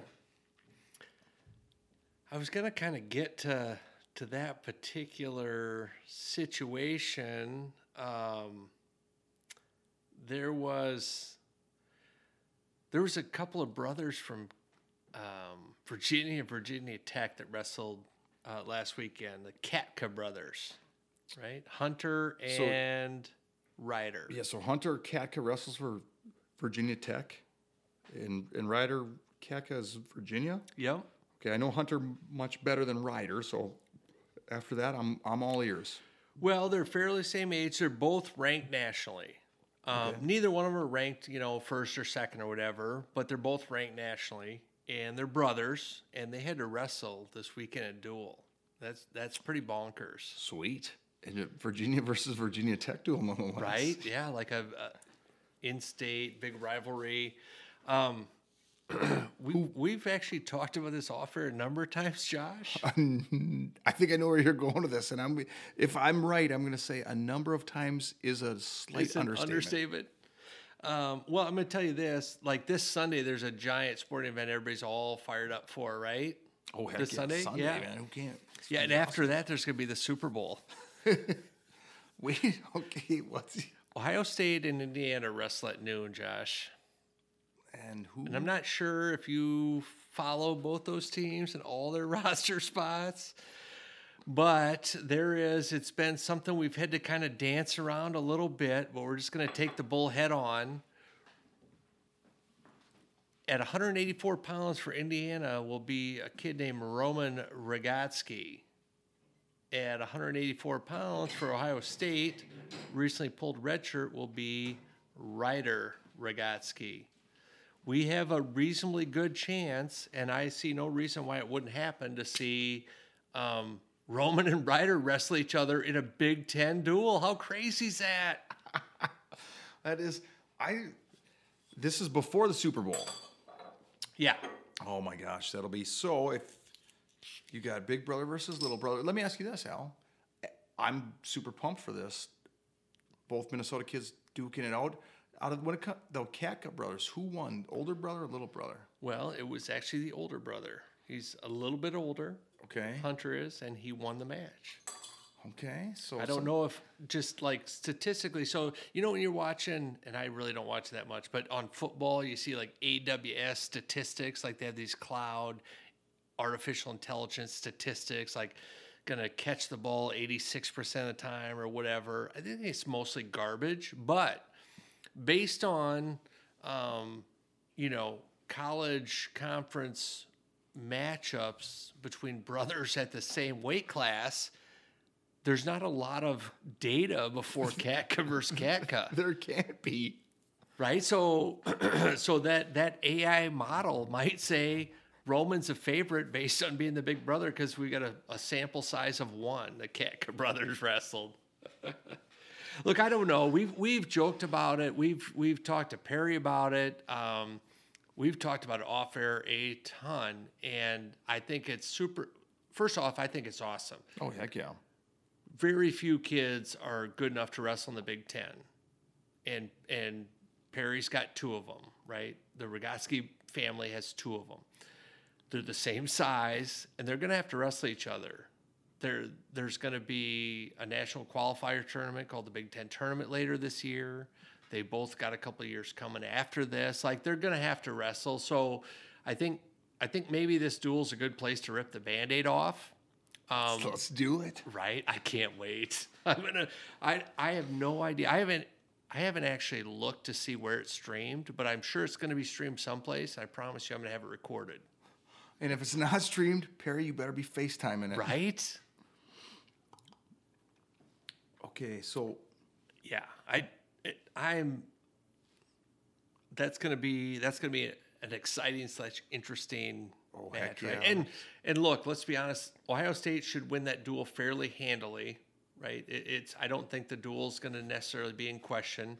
Indiana's got good kids for sure, good program, but they're just probably outgunned. So. Um, I think it's a perfect chance for them to just, like, say, rip that band aid off, and they may wrestle again a few more times. let's do it. Oh, it's going to be exciting. Okay, so what about um? You're talking Big Ten. Let's talk a little Northern Sun Conference. Al, did you see who got the uh, wrestler of the week this week for? Well, I did. I did only because you sent it to me. I'll be honest. I didn't know it. I did not notice that. Not only did I not notice it, I didn't realize he was wrestling right now. I thought I saw I thought the uh, Al, you're our recipient that. you are our college wrestling correspondent. Yes, and I was I was way behind here. Um, he's only wrestled. He just started wrestling like in the last two weeks, maybe three or four weeks at the most. I think 120. Yeah, maybe three weeks. I'm gonna say, give or take. Um, Seth Broussard, right? Uh, friend of the show. Talked to his dad last year. Um, wrestled at lacrosse. Um, had a nice, nice couple seasons there. And his dad said And he also wrestled at RCTC, he right? did. Yeah, he was at RCTC for a couple of years prior to lacrosse. Yes. So he started. So for people who don't, you know, like for our like our high school wrestling parent listeners. Yeah, roll or- this back. Thank let's- you. Let's just rewind just a smidge here. So we know we knew of Seth Broussard 'cause he was uh, he wrestled. He graduated from Kenyon Wanamingo, and super tough wrestler. And we probably saw Seth for the first time maybe up at the Bemidji Rickley Duels or something like that. Right. And after after Seth graduated, he went to RCTC for a, for two I years. two years. And um, from there, he went. He transferred to uh, Oakland, or I'm sorry, UW lacrosse, Lacrosse. UW Lacrosse. Yep. Wrestled there two years, and um, and now he's at he's a graduate student at. Uh, help me out here, and Is it Northern? yeah, Northern, yeah, uh, in Aberdeen. Yeah. So I was I was a bit surprised. Part of it was I I met his dad kind of by chance last year at National Duels down in Kentucky. Um, it was between sessions and um, I, I grabbed a sandwich or something and sat down and, there weren't a bunch of tables. So I just asked a random guy that had an empty table, hey, it, are these seats taken? Nope. Sat down one thing led to the next. It was Seth's dad, um, and we talked quite a bit. And the gist of of Seth and his eligibility that day was, well, he's got one more year left, but I don't know that he's going to take it. So this year came around. Seth's no longer at at lacrosse. I just assumed he was done wrestling. You know, not going to be there. Um, first semester, look around, try to see, you know, who's where, what kind of results, and whatever. Don't see anything.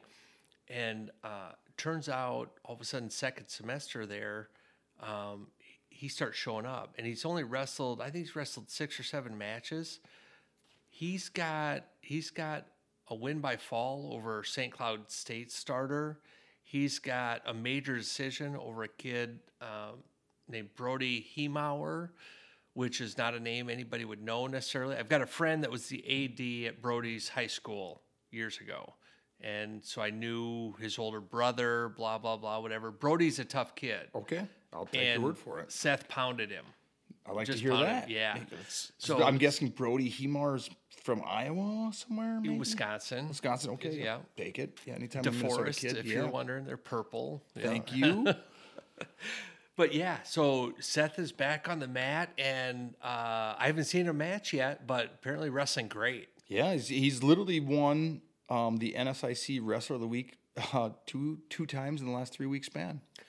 So, like a, back. like a 50%, like if he wrestles, it's a 50-50 chance if he's wrestler of the week. Yeah, it's pretty cool. Like Oh, it's super awesome. the you know forget about the conference wrestler of the weekend a very challenging conference division two conference but track the you know follow the roadmap All right. like kenyon wanamingo to rctc to university of wisconsin lacrosse up to northern state and aberdeen you know like hey if you for for our wrestlers that you know the the handful of them that are listening to this that or that may or may not listen actually probably more importantly for parents if you are not a big 10 guy right out of high school that's totally okay. There are so many other options and opportunities for you.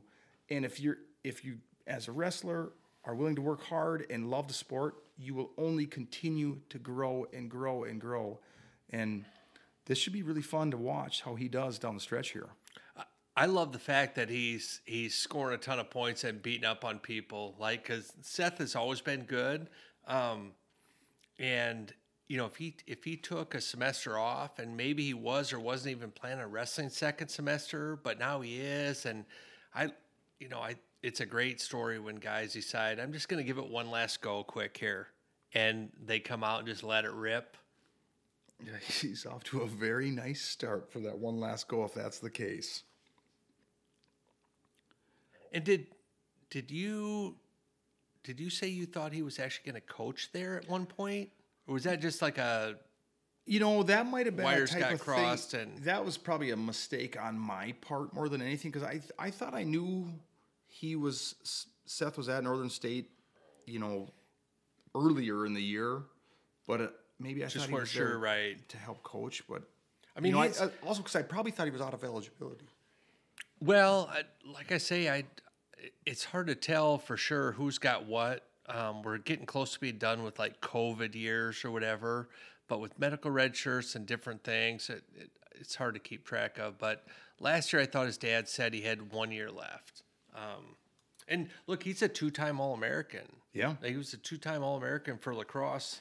Um, so he's he's had good success, and and I think it's I think it's awesome. I do too. That, that's a nice catch we had there. And um, as we're talking Northern Sun Conference, Al, you talked about a D3 versus D2 duel that you will not be able to find a predicted score on WrestleStat because they don't do it for when they cross divisions, right? Right.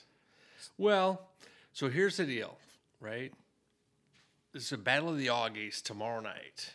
Uh, maybe tonight by the time this actually gets released, I would assume.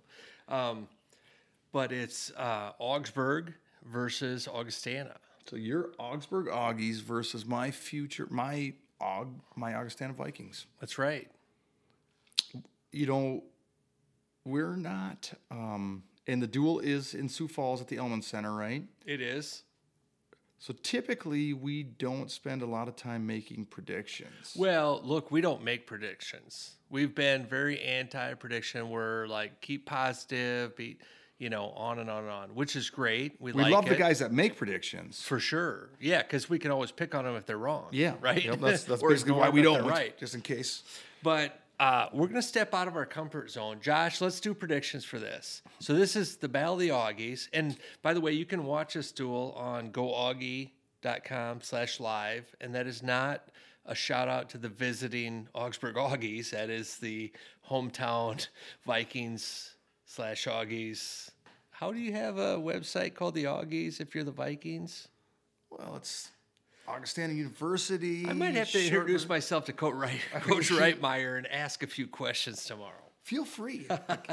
So let's do it. Let's Yeah. we're let's go through the lineup, ten matches, and let's do predictions. First time ever. this is literally uh, this is the first time on the Alan Josh show. Okay, I am. Do you want to win or lose the flip? I'll let you pick. Even not- or odds? You won. Even or odds? You know what? I am gonna take. I'm gonna take odds Okay, you're up first. Present at twenty five. at 125 pounds. We're gonna roll the number two wrestler, ranked number two ranked wrestler in the country at Division Two, Jackson Roman from Fairmont Martin County West. He's a Red Bull. He is a Red Bull. You know I love the Red Bulls. So, um, do you want me to? So now I'll announce who we're going to roll out, and then my prediction. Then you reply with your prediction. Is that how we do it? That sounds perfect. So we actually it's it's been a mix up at Augsburg. We we've had uh, we've had Derek Steele, Austin Ladenbach, um, Keno Veneer made a run. He made an appearance the other night. I think there's a chance that um, they mo- might roll out Wyatt Kazrowski at 125 pounds, and I think he. He's wrestled 133 this year. I'm going to pick Wyatt over Jackson at 125 pounds. Augsburg up 3-0. Josh, your pick? Okay, hang on a second. I got a bug flew in my mouth there. Um, wait a minute. So you're going to take Wyatt Kazrowski over the number two ranked wrestler Jackson Roman? That's correct. I am going to go the opposite. I'm going to take Jackson Roman over your Kavrovsky character. All right. And All right. So And, and we're just going to do wins. We're not going to do bonus point predictions. Just keep it simple. It's our first time ever doing predictions. We Yeah. can't get complicated. yeah, especially because we don't. I don't know if we have time for that because we got We don't. We got an agenda. We do. And I'm going to, I'll, I'll keep track of the team score of each of our predictions, right? Pretty good at math. So I'll do that. Uh, 133 pounds, Augsburg, I think, is probably going to roll out Chance Suddeth. First Oh. year from Wisconsin. Okay. Um. Yeah, from Stoughton, right? Yeah. Yeah. Stoughton. that's- Is that how you say it? Is Stoughton? I think Stoughton. I think that sounds right. Yeah, Stoughton, Wisconsin. Um, Chance Suddeth, huh? Okay, that's um. So then, if we're talking, Augustana could react with Jack Huffman or John Babineau. Pick pick a wrestler in a in a in a result, Josh. Okay, hang on a second here. Now, this is your. This is your. I had odds. You had evens. You know, what? I'm gonna go with John Babineau. Okay. It's a Minnesota kid, Andover, Minnesota. Uh, trained at Pinnacle, excellent student and young man. You know, I'm going with John Babineau to win that match over your Wisconsin wrestler who currently wrestles for Augsburg.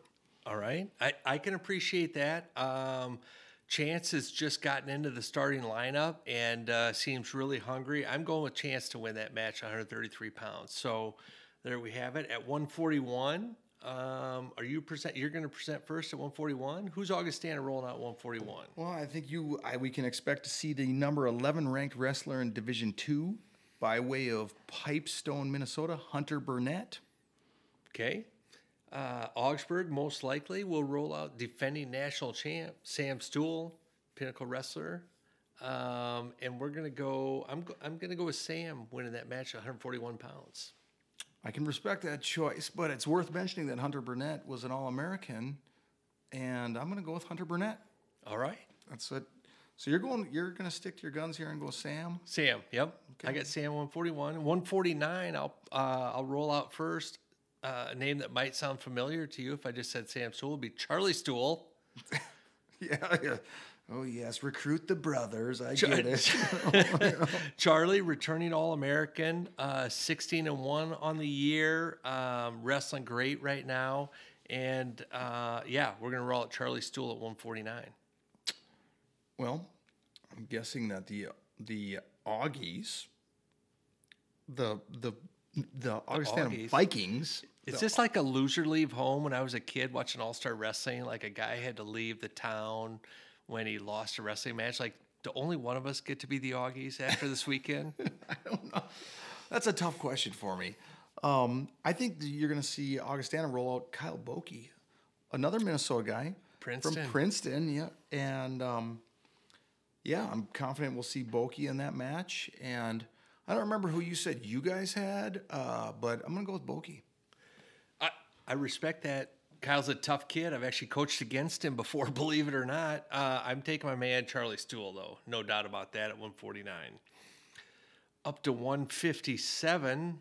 Uh, your call first, Augustana. Ooh, that's a tough one because they got a they got a lot of guys around that weight. Uh, We could have a mini tournament because Augsburg got a pretty deep 157 as well. Yeah, that is a that that's a tricky one. I don't know. Again, I have no insight info here, uh, inside info or whatever. But I would expect to see Peyton Hondovit from Jackson County Central, or Connor Simmons from another Red Bull from Fairmont Martin County West. And oh, excuse me, I'll go with.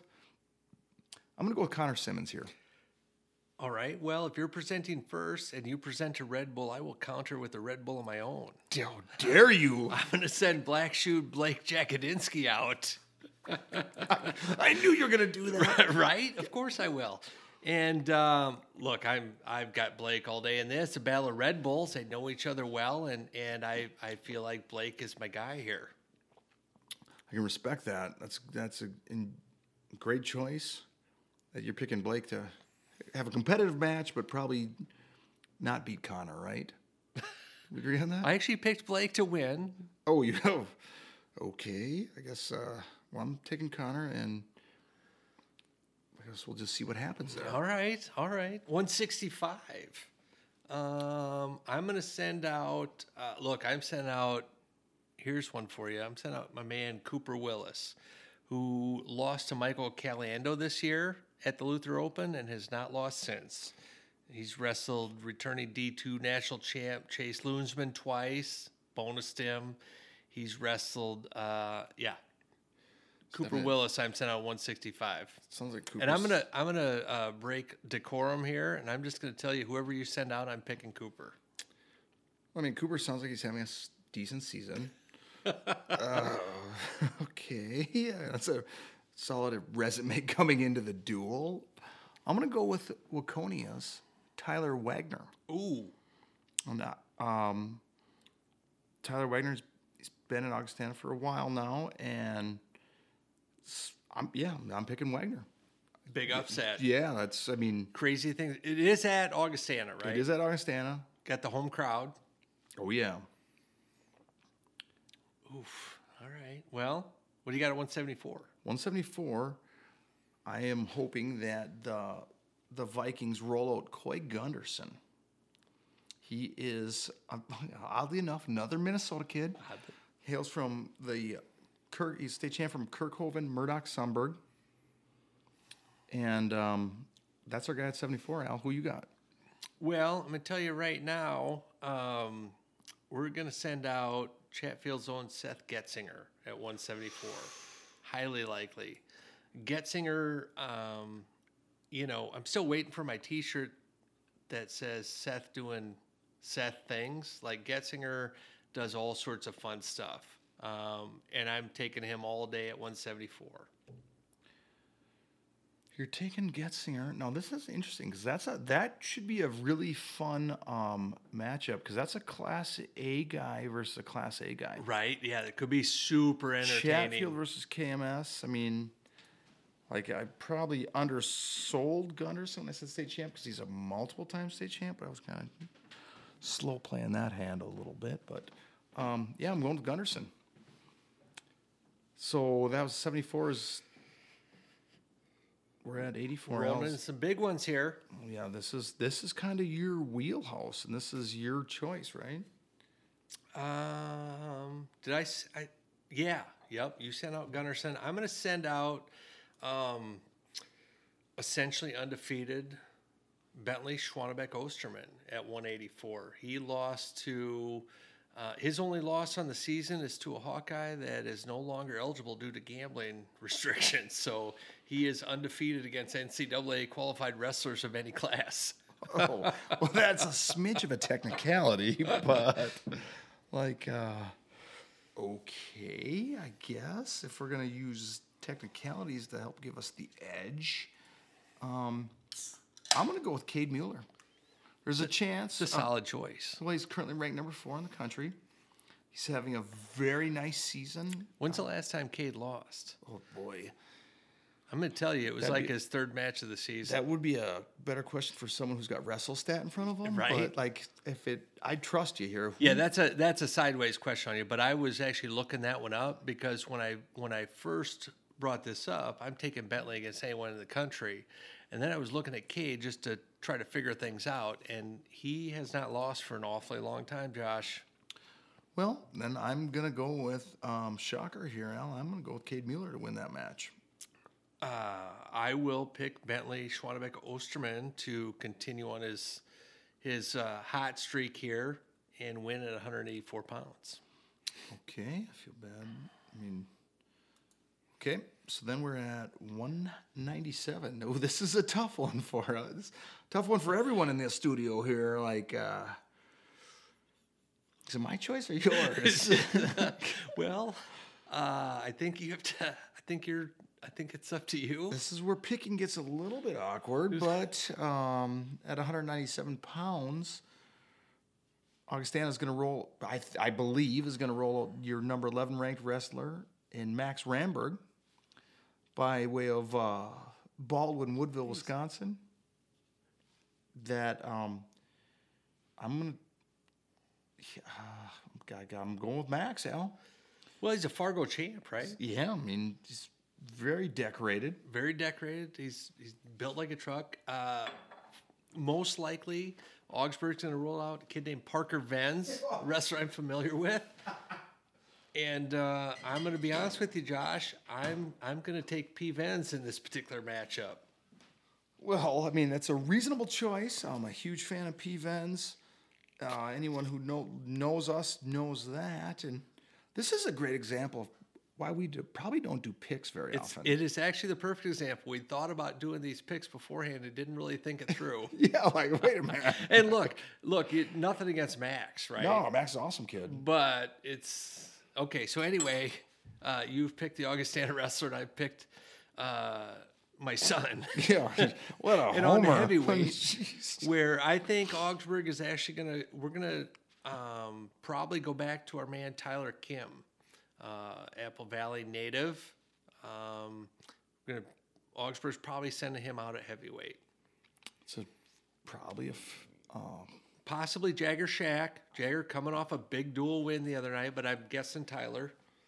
you know what? I'm going to go with. Uh, I expect Augustana to roll out the gunslinger, Max Balo from Lake City. You know, there's a lot of Minnesota kids in this lineup. There these really two are. lineups. I mean, there is a, a ton. Uh, I expect the Vikings to roll up Balo, and I know Tyler Kim is having a nice season. You've educated me on this time and time again. you know, but I, uh, I'm going with Balo. All right. Well, I, for the record, uh, am going to take. Uh, I'll take Tyler Kim, and in fact, based on Jagger Shack's recent performance, if he gets the nod, I would take him. But since I can only have one entry, I'm taking Tyler Kim. So, Josh, let me add up the team scores for both of our predictions. Like if we had a whiteboard war sort of thing going on, Yeah. it looks like you have got the Augie Vikings um, predicted to win 30 to 0. And I sense. have I actually got the uh, Augsburg Augies predicted to win uh, 0 to 30. So we actually have a very comparable team score for opposite teams. That is our first time doing a pick segment, and I'm confident in my picks. And if you enjoy, and if you enjoyed that, you need to find a new hobby. yeah. Look, I, we are looking forward to this. I wish the duel worked out a little bit differently. Um, we're going to talk about why it doesn't work for you here in a second. Um, should be a fun duel. They they've had a number of, of duels over the years. They haven't wrestled.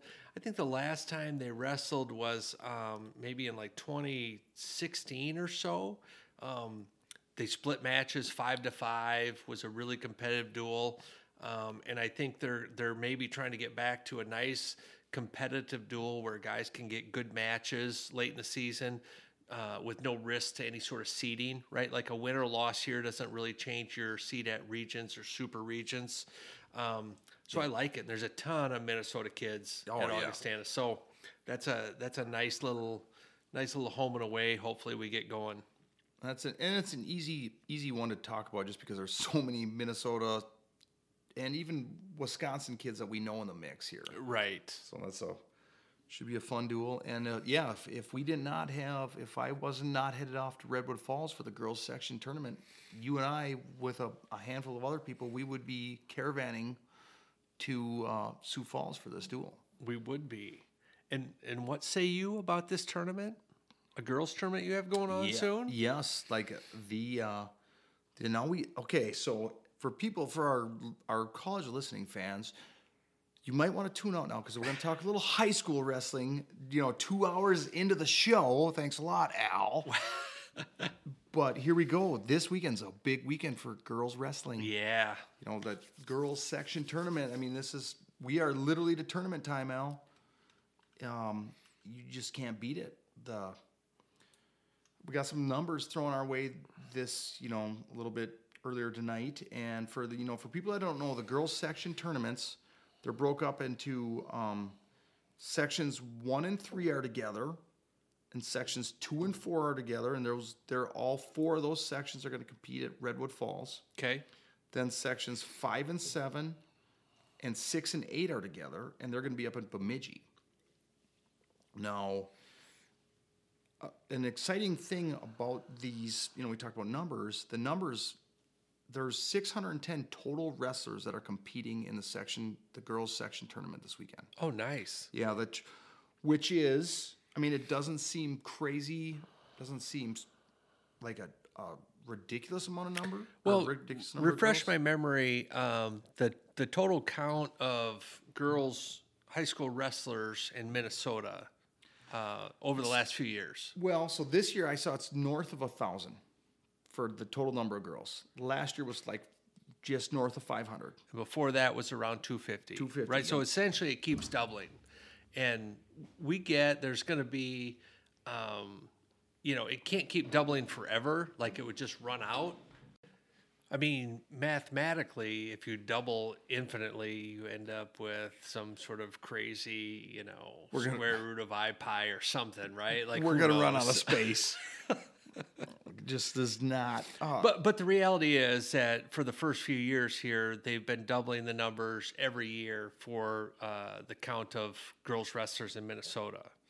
Now Yeah. the the numbers for the postseason event, right, are close to double. they're they're very close. Uh, like so now I got to give a little shout out to our good friends at the Guillotine because it, that's where I went to find um, some of these numbers. And you click on the uh, go to the high school tab and you know drop down to tournament time. Oh yeah, which is extremely handy. It's got uh, years and years worth of information there.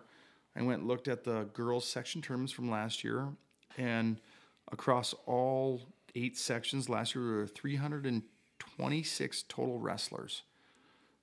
This year, we're at 610, so what was the first one? Three twenty six 326. to six ten. Yeah, So it's pretty close to double. It's not quite there. it's really close. but it's very close. And you know, we were talking about this off air, and one of the things that gets skewed a bit is, um, you know, we talked about STMA, right? Coach Dan Lefebvre up there has really got a, a nice program running. Great numbers. Well, he can only he can only enter 13 wrestlers, right? So maybe he he grew from 20 to 50 or 30 to 60 wrestlers or whatever, but the reality is he's already got like a full lineup or close to it. So his growth numbers, while they're super important for wrestling in general, aren't necessarily going to reflect in the, you know, the section numbers. Yeah. Right? He's only entered So if we're close to double, that that's awfully impressive because that that means it's actually new wrestlers on new teams and new weights, right? If it was the same it's the same weights from the same teams as last year, we'd have the same number of wrestlers. But uh, it's true growth when we've got um, additional wrestlers, additional weight classes on these uh, on additional teams. you know just for for fun if you're if you are looking for any type of info on the girls wrestling tournament section tournaments i recommend starting with the rankings you know Okay. just there that, it just kind of helps give you a good idea of like uh, girls to keep an eye on at, each- at each section tournament Yeah. and um, it can be hard. I mean, like there, there's way more girls' opportunities this year than there was last year. Sure. They, I mean, girls' tournaments. They there was a, they kind of they keep there's more and more with each year, but it's hard because you just don't see them. They're spread out a lot farther. There's not as many girl wrestlers. There's not as many head-to-heads Sure. and um, go check out the girls' rankings on the guillotine. And I know we mentioned um, so Jason Elsmore. We mentioned him as a sponsor earlier, but he, you know, he puts in a lot of time with these rankings and and really really works at it. And he's got help from a guy named Justin Justin Mathry, if I'm saying that right. Which is nice to have a little help on that because I cannot. Can you? Oh we've my talked about how hard it is to do Class A rankings. Right. Can you imagine doing girls rankings? The whole state. the you know like the whole state and I, I I can't imagine it would be so hard like the the team part would maybe be a little easier because you know like right now Apple Valley is currently ranked number one Bemidji's two St Michael Albertville's three Yeah, I mean, sure. Any any team that has, say, you know, four or five or six wrestling weight classes filled is not going to really need to. You, you don't need to spend much time on them, right? For the team aspect. For the team, yeah. Because it's not going to work out for them. But uh, from an individual perspective, that team with six wrestlers might have three hammers and two state finalists. Who knows, right? Like it's you can't discount them just because their numbers aren't that big. Yeah, it's it's actually really um, interesting looking at these rankings. You know, I you know me, I'm not a not a, a huge rankings guy, but they're I mean they're the the girls wrestling teams are all over the board right now. You know, Apple Valley, Bemidji, St. Michael, South St. Paul. I know I've seen them firsthand. They got a ton of girls. Mora, Hastings, Forest Lake, Eastview, Centennial, Stillwater. There's a lot of AAA schools in there. But then once you roll into the lean and mean, you got Grand Meadow, Leroy, Ostrander, Southland, Chatfield, Pine Island, Bloomington, Kennedy. When was the last time you heard their name in the lean and mean or the rankings? Well, maybe when uh, Jim Hovey wrestled for him. I don't know. It's, it's been a long, yeah. Jim Hovey are one of those pesky Morgan brothers. Right? Uh, the Byron, they're another team. So I, I, I'm sorry, I skipped over Sauk Centre, Melrose, then Byron, Thief River Falls, Marshall, and Fillmore Central, Lanesboro, Mabel Canton. They end out the lean, they round out the lean and mean. But like Byron, that's another school. They they've done such a great job of of embracing girls wrestling, and their coaching staff is they're they're they're so supportive of girls wrestling that look for those those schools like that. I kind of consider them to have a little bit of a head start. Sure. now, like on the on the pack, you know, just on the field. Yeah, I don't know. Um, individual rankings, we could talk about them. I mean, they are so spread out. Like at 100 pounds, Bianca Eide, she's from Stillwater. The number she's currently ranked number one at 100. Number two is Ella Henning. She's from Walker, Hackensack, Akeley, Nevis. I wish I would have said that. I wanted. I would have had should have had you say it. Well, it's And number three ranked wrestler at that weight, Maggie Olson from Albert Lea. Is a number four ranked wrestler, Amelia Hermanson from Robbinsdale Armstrong. Number five is now this one's a little tricky for me. Tyasius Kenna from Moorhead. Number six, Ava Schultz from St. Michael Albertville. Seven is Ivy Brandenburg from Hastings. Eight is Zoe Rodis from South St. Paul. Nine is Macy Schaefer from Rhoda Mazeppa. And 10 is Lexi Morrison from Rush City Bram. And I don't plan on going through all the ranked wrestlers in girls wrestling. sure. But the reason I, I just, that was the first weight class, and they are from all over the state. Well, I think that that's a great, uh, like a sample, right, of the fact that this is not uh, STMA, Simley, Apple Valley, Stillwater, and Shakopee. Right, like it's it's not necessarily just like the top four, five, six, whatever, and other schools as well. But it's not it's not just like traditional recent powerhouses. They're from all over, from you know, all which is over. great. From all over. Like I mean, you're talking north, south, east, west. Like, you know, a lot of the girls we know um, because we've we've seen them wrestle before, but you know we're not. You know, you know, it's it's a a really fun tournament to keep an eye on. yeah, That is one of my favorite wrestlers in the mix is Charlie Raymond from Simley at 118 pounds. As you mentioned, Simley, but you know, you go through that bracket. Lana Welter from so- Sauk Centre Melrose at number two. Number three is Camden Salter from Rosemount. Number four is Olivia Seisdal from Black Duck, Cass Lake, Bena, Kelliher. That is a long ways from the Xcel Energy Center. what was that last school? Uh, Kelliher. Kelliher. And boy, I shouldn't even embarrass myself on air here. Is are they a recent addition to that um, to that group? I believe they are, and the fact that you know that is I'm I do listen to you, Josh. I, I might am- not know most of this, but I listen freaking- to I it. am freaking impressed. Holy crap! I don't even know what to say right now. That is awesome. wow. Yeah, I think they are. I mean, it's a like I say that's they're way up north. It's it's just fun to look through these brackets at 124, 124 pounds. Madeline Strohmeyer from she's from Aitkin. Nice. Do you remember what their mascot is? Oof. It's a one. It's a fun one. I don't. Oh, they're I the, should. You should know this. Like, should. If there's one worth remembering, it's the Gobblers Yes. from Aitkin. yes. You know, you got so she's okay. She's ranked. Madeline's ranked number one. Number two is Andrea Quinones from Apple Valley. N- number three is Chloe Berg from Chatfield. I mean, you go Aitkin to Apple Valley to Chatfield. It's So I know that that Quinones feels like a younger sister from a wrestler from like the 2015, 16, 17 oh time yeah, frame, that's impressive. right? Um, yeah. But yeah, that's same spelling. I am guessing there is a relation there, but Right. boy, that was a long. That was I know like, it could be a niece or something too, could, could be, but wasn't or that, young, I don't know. I, I'm th- I'm thinking it was like the 2015ish, so 10ish years. wasn't So that- big spread, but not crazy.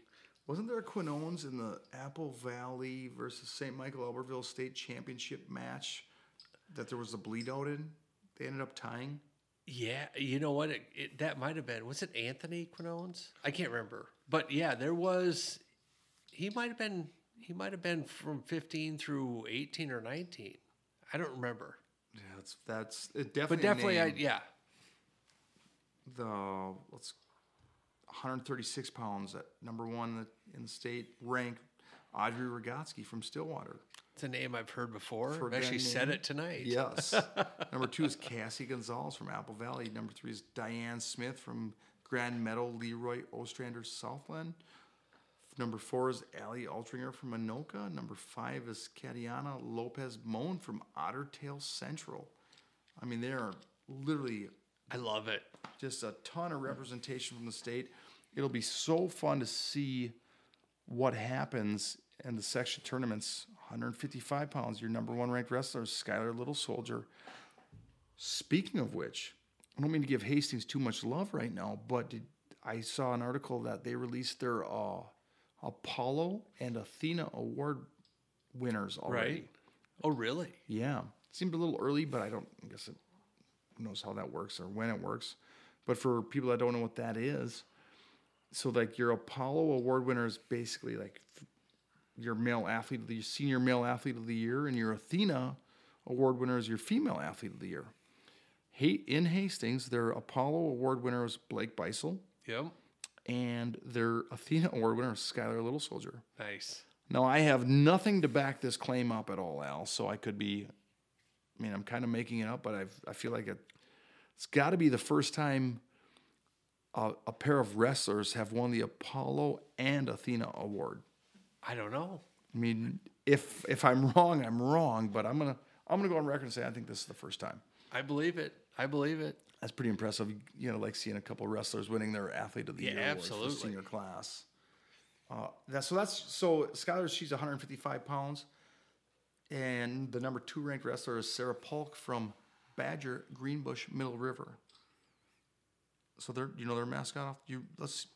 I know you know their mascot, whether or not you remember it. Is I it- do know it. We had uh, we had Farmington family that was from there. They're are they like the Gators or something. They are the Gators. They absolutely are the Gators.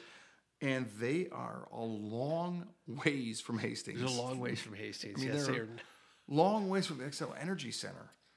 The number three ranked wrestler in that bracket is Belle, I believe it's pronounced Sukta. She's from Shakopee. I got a chance to watch her wrestle at the assembly tournament.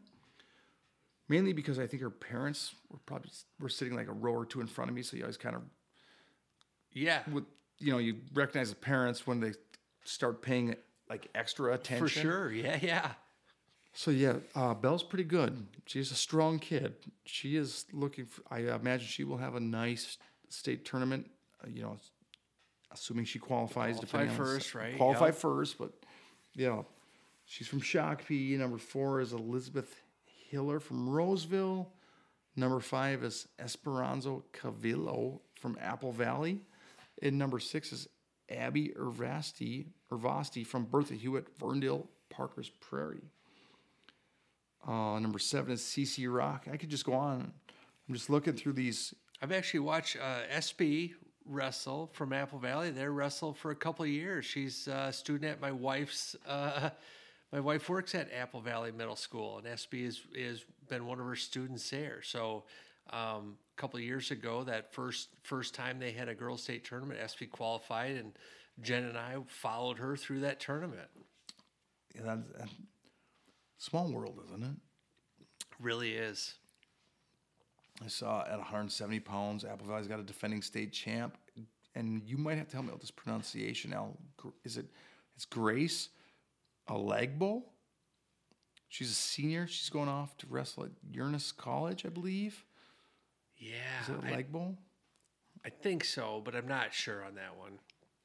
Yeah, there's man, there's again Leah Willard from Bemidji. She's ranked third. Sadie Straight, she's from St. Michael Albertville. Number five is Samantha Zoller from Thief River Falls. Number six is Esther Say from Marshall. I am so glad I do not do the girls' rankings. They are Oh my from goodness. everywhere. it it would be fun to have like a uh, you know one of those I don't know Google Maps or whatever with like pins that are dropped for for um, you know maybe like drop a pin for every ranked kid and use a different color for every weight class and and just watch how spread out across the whole state they are. It's crazy. I love it. The numbers they continue to grow. Participation numbers, actual participation numbers, I believe have doubled. The number of wrestlers that are competing in the section tournament have close to doubled, and it should just it, it's just going to make for a better and better product each year. Oh, for sure, for sure. Okay, Al. Um, Yeah, I mean, the reality is that the more gals we get wrestling, the better wrestlers are going to be um, participating in those qualifying tournaments, and therefore the the better product makes it to the Xcel Energy Center. You know, and that's that's just the way it is. That's reality. Uh, every year, it's going to get a little better. So. Um, Shout out to you gals that are thinking about wrestling. The sooner the better. If you wait around, it's only gonna get tougher. So so get in now. Don't don't wait. Yeah, it's a it's growing like crazy and super fun to watch. I'm gonna be at you're gonna be over in Sioux Falls this weekend. I'm gonna be in Redwood Falls. I look forward to following the duel on my phone between Augustana and Augsburg. Yep. I look forward to seeing them win thirty to nothing. Right. One way or the other. One- One, team. Well, I mean, uh, you know, We'll- see what happens. We'll see what happens. Um, it wouldn't surprise me if we were both wrong to some degree. Just a smidge. There's a good chance that could get mixed in there. But I will definitely be focusing my attention will be on the uh, the sections one and three and two and four girls wrestling tournaments. And and those are all on track, right? They always have been, and I assume they're going to be this year. oh yeah. which is good because I'll definitely be um, I'll definitely be watching that as well. Um, like to I like to log into those things and and select you know the quote unquote my wrestlers um, and add in the wrestlers I want to follow. So if I'm looking at a bracket, it shows up highlighted yellow right away. Um, maybe set up some some text alerts to to learn when wrestlers are being called to a mat or when they complete. Do you know if they're streaming any or all of these uh, qualifier events? I haven't seen anything yet either way. I have zero idea. You know, I don't know. A lot of It's times, one of those things people ask me about that sort of thing. And I'm like, well, I don't know because I'm going to be there, so I don't need to know. I haven't really looked into it. That's maybe where you're at right now. Is you're going to be there anyway. Well, in the state high school league, always seems to get a little goofy when it comes to section Some sections are super like, goofy. like streaming for for the postseason. I don't know exactly how or why that works the way it does. Yeah, that's right. I forgot about that. At one point, there was like, well, you could do it, but you had to apply, and then you maybe had to pay a fee. But it could be a fee set by the section manager, so it could be one dollar or it could be a thousand dollars. Like it was some, there was some goofiness. There. they're yeah. Tricky. Like I don't know the details. I don't remember the details. Best bet's to pick one close to you and just go watch. I think. Well, yeah. I mean, if you pick either Redwood, if you live relatively close to Redwood Falls or Bemidji, like because that is not a short jaunt between either one. Depends on where you're coming from. Yeah, that is. Um, They're both walking distance. If you have enough time, anywhere's walking distance. yeah, I never thought about that. That, that is a good point, but I, I don't recommend walking either one. Yeah, the um, so here's a an interesting one. So we got we got girls wrestling sections this weekend, team wrestling sections next weekend, and then individual sections, individual boys the weekend after that, right? Yeah, that should be the the deal, right? So, girls qualifier, team qualifier, boys individual qualifier, and then right into a short week before state. Yeah. So we'll probably today's Wednesday. Wednesday we'll get back in studio maybe. Well, we'll definitely not be till after the girls sections. We got some results to look at. Maybe Sunday, Wednesday, Sunday, sometime. Yeah, it's hard to tell. I'm uh, I actually, so I'm going to the Battle of the Augies tomorrow, Yeah. Augsburg and Augustana, um, and I am actually going to continue to make my way down to Lincoln, Nebraska. I think, and watch the Huskers and Wolverines, Michigan Wolverines, wrestle on Peyton Robb's senior night down there. Oh, Lincoln's beautiful this time of year. It is. It's actually even when it's not super nice out up here, it's, it's nice down there. But no, it, it is nice and uh, should be a good duel. Should be some good matches. And um, yeah, that I guess it's one of the advantages of getting old. I guess is you have you know a little bit um, a little bit less on on the calendar. Like still busy, but this time of year it's not quite as busy. It has been at some time. So we're gonna do a little quick trip down to to Lincoln, swing through there from C- Sioux Falls on the way home. Sweet, you're yeah, you're over halfway there. You might as well. Right? So that's that duel is Friday. Friday. It's Friday. I'm on call for work starting tomorrow for a week, so we'll see how that plays out. But yeah, we'll um we'll get back in here after we get some results from the girls sections, so we can highlight some of these girls wrestlers that are qualifying for the state tournament. Maybe give a little preview to the team side of things. Yeah. So like for um, it's gonna get busy. It's gonna get busy, man, which is great. But yeah, maybe we get together and um, we probably won't have to, to. We'll maybe do like a quick recap, but like a literal quick recap, not super in depth with the uh, the college stuff. But then maybe we can do like a little girls recap and a boys uh, team preview um, next week Yeah, that'd be awesome. and then um, just kind of see how it plays out and depending on how things work you know we could if if the timing works out, we could do that, and the next week we could do a little bit of a team recap, an individual preview, and then we could do a state preview. I don't. I mean, we got we have plenty of opportunities. Um, we'll see what works uh, historically. Um, it doesn't work to get together every single week for for six weeks, but We we are going to try and make it happen. we are. And I will mention this that like go check out the guillotine. There are so many good resources on there from years past and links and Oh, yeah. results and mean, rankings. We we were looking beforehand here. We were looking, and we just wanted to get some quick numbers on girls' participation numbers in the postseason. We went to the guillotine, clicked on high school postseason or high school tournament time, Tournament time. and then there's links right there for a bunch of info. But if you scroll down, it's got uh, a whole bunch of years 5, 10, 20 years, I don't know, whatever. Click on 2023, and we found our stuff.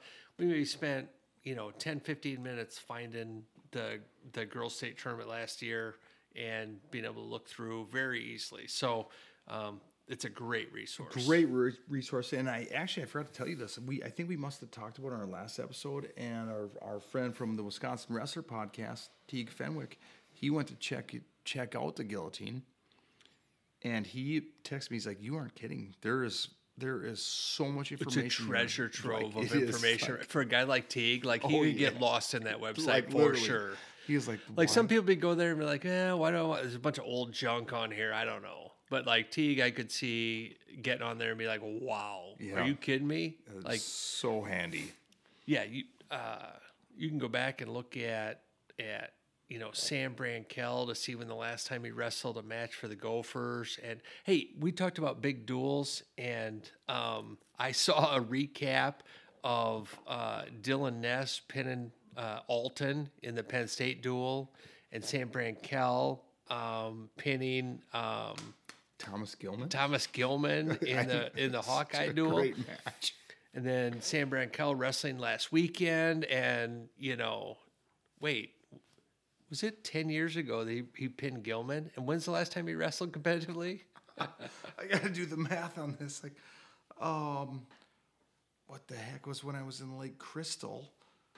Right, it was Lake Crystal. So was Yeah. that two weeks ago? yeah, Oh, it's hilarious. yeah, that is freaking awesome. That but yeah, you can find all that stuff on the guillotine. when you he, know, when he beat Gilman though, oh my Oh, gosh! And, boy. I mean, he didn't just catch him. Like he, right? I mean, there was some punishing that went on before that, and that was. Uh, so let's be honest like sam was an exciting guy to watch but that was by far like you want to talk about a signature win a, a defining win and not that you'd ever try to define a kid's career by one match right? Like he wrestled for years and years and years and worked hard did all blah on and on. Oh yeah, but that match like is iconic. It was it was you know 12 years later it's on the big 10 network as part of a highlight show Oh, it's crazy watch him. how fun is it, right? Like, how cool is it to have that in your back pocket as part of your history? Like, makes it even better for me is like I don't remember who I was talking to about this, but there's a chance like that match and that result, you know, because I think that the Hawk the Hawkeyes were kind of jumping back and forth between Cory Clark and Gilman, yeah. and Gilman at that time. yep. Uh, Maybe I'm wrong because it's been a long time now. But then after Brankel buried Thomas Gilman and Oh, pinned and he him, buried him. buried him, you know, the, the Hawkeyes were like, well, we better go with Cory Clark. It was not a touch fall. It was no, it was He buried I him. Just buried him. oh my gosh! When we get off the air, I'm going to watch that match.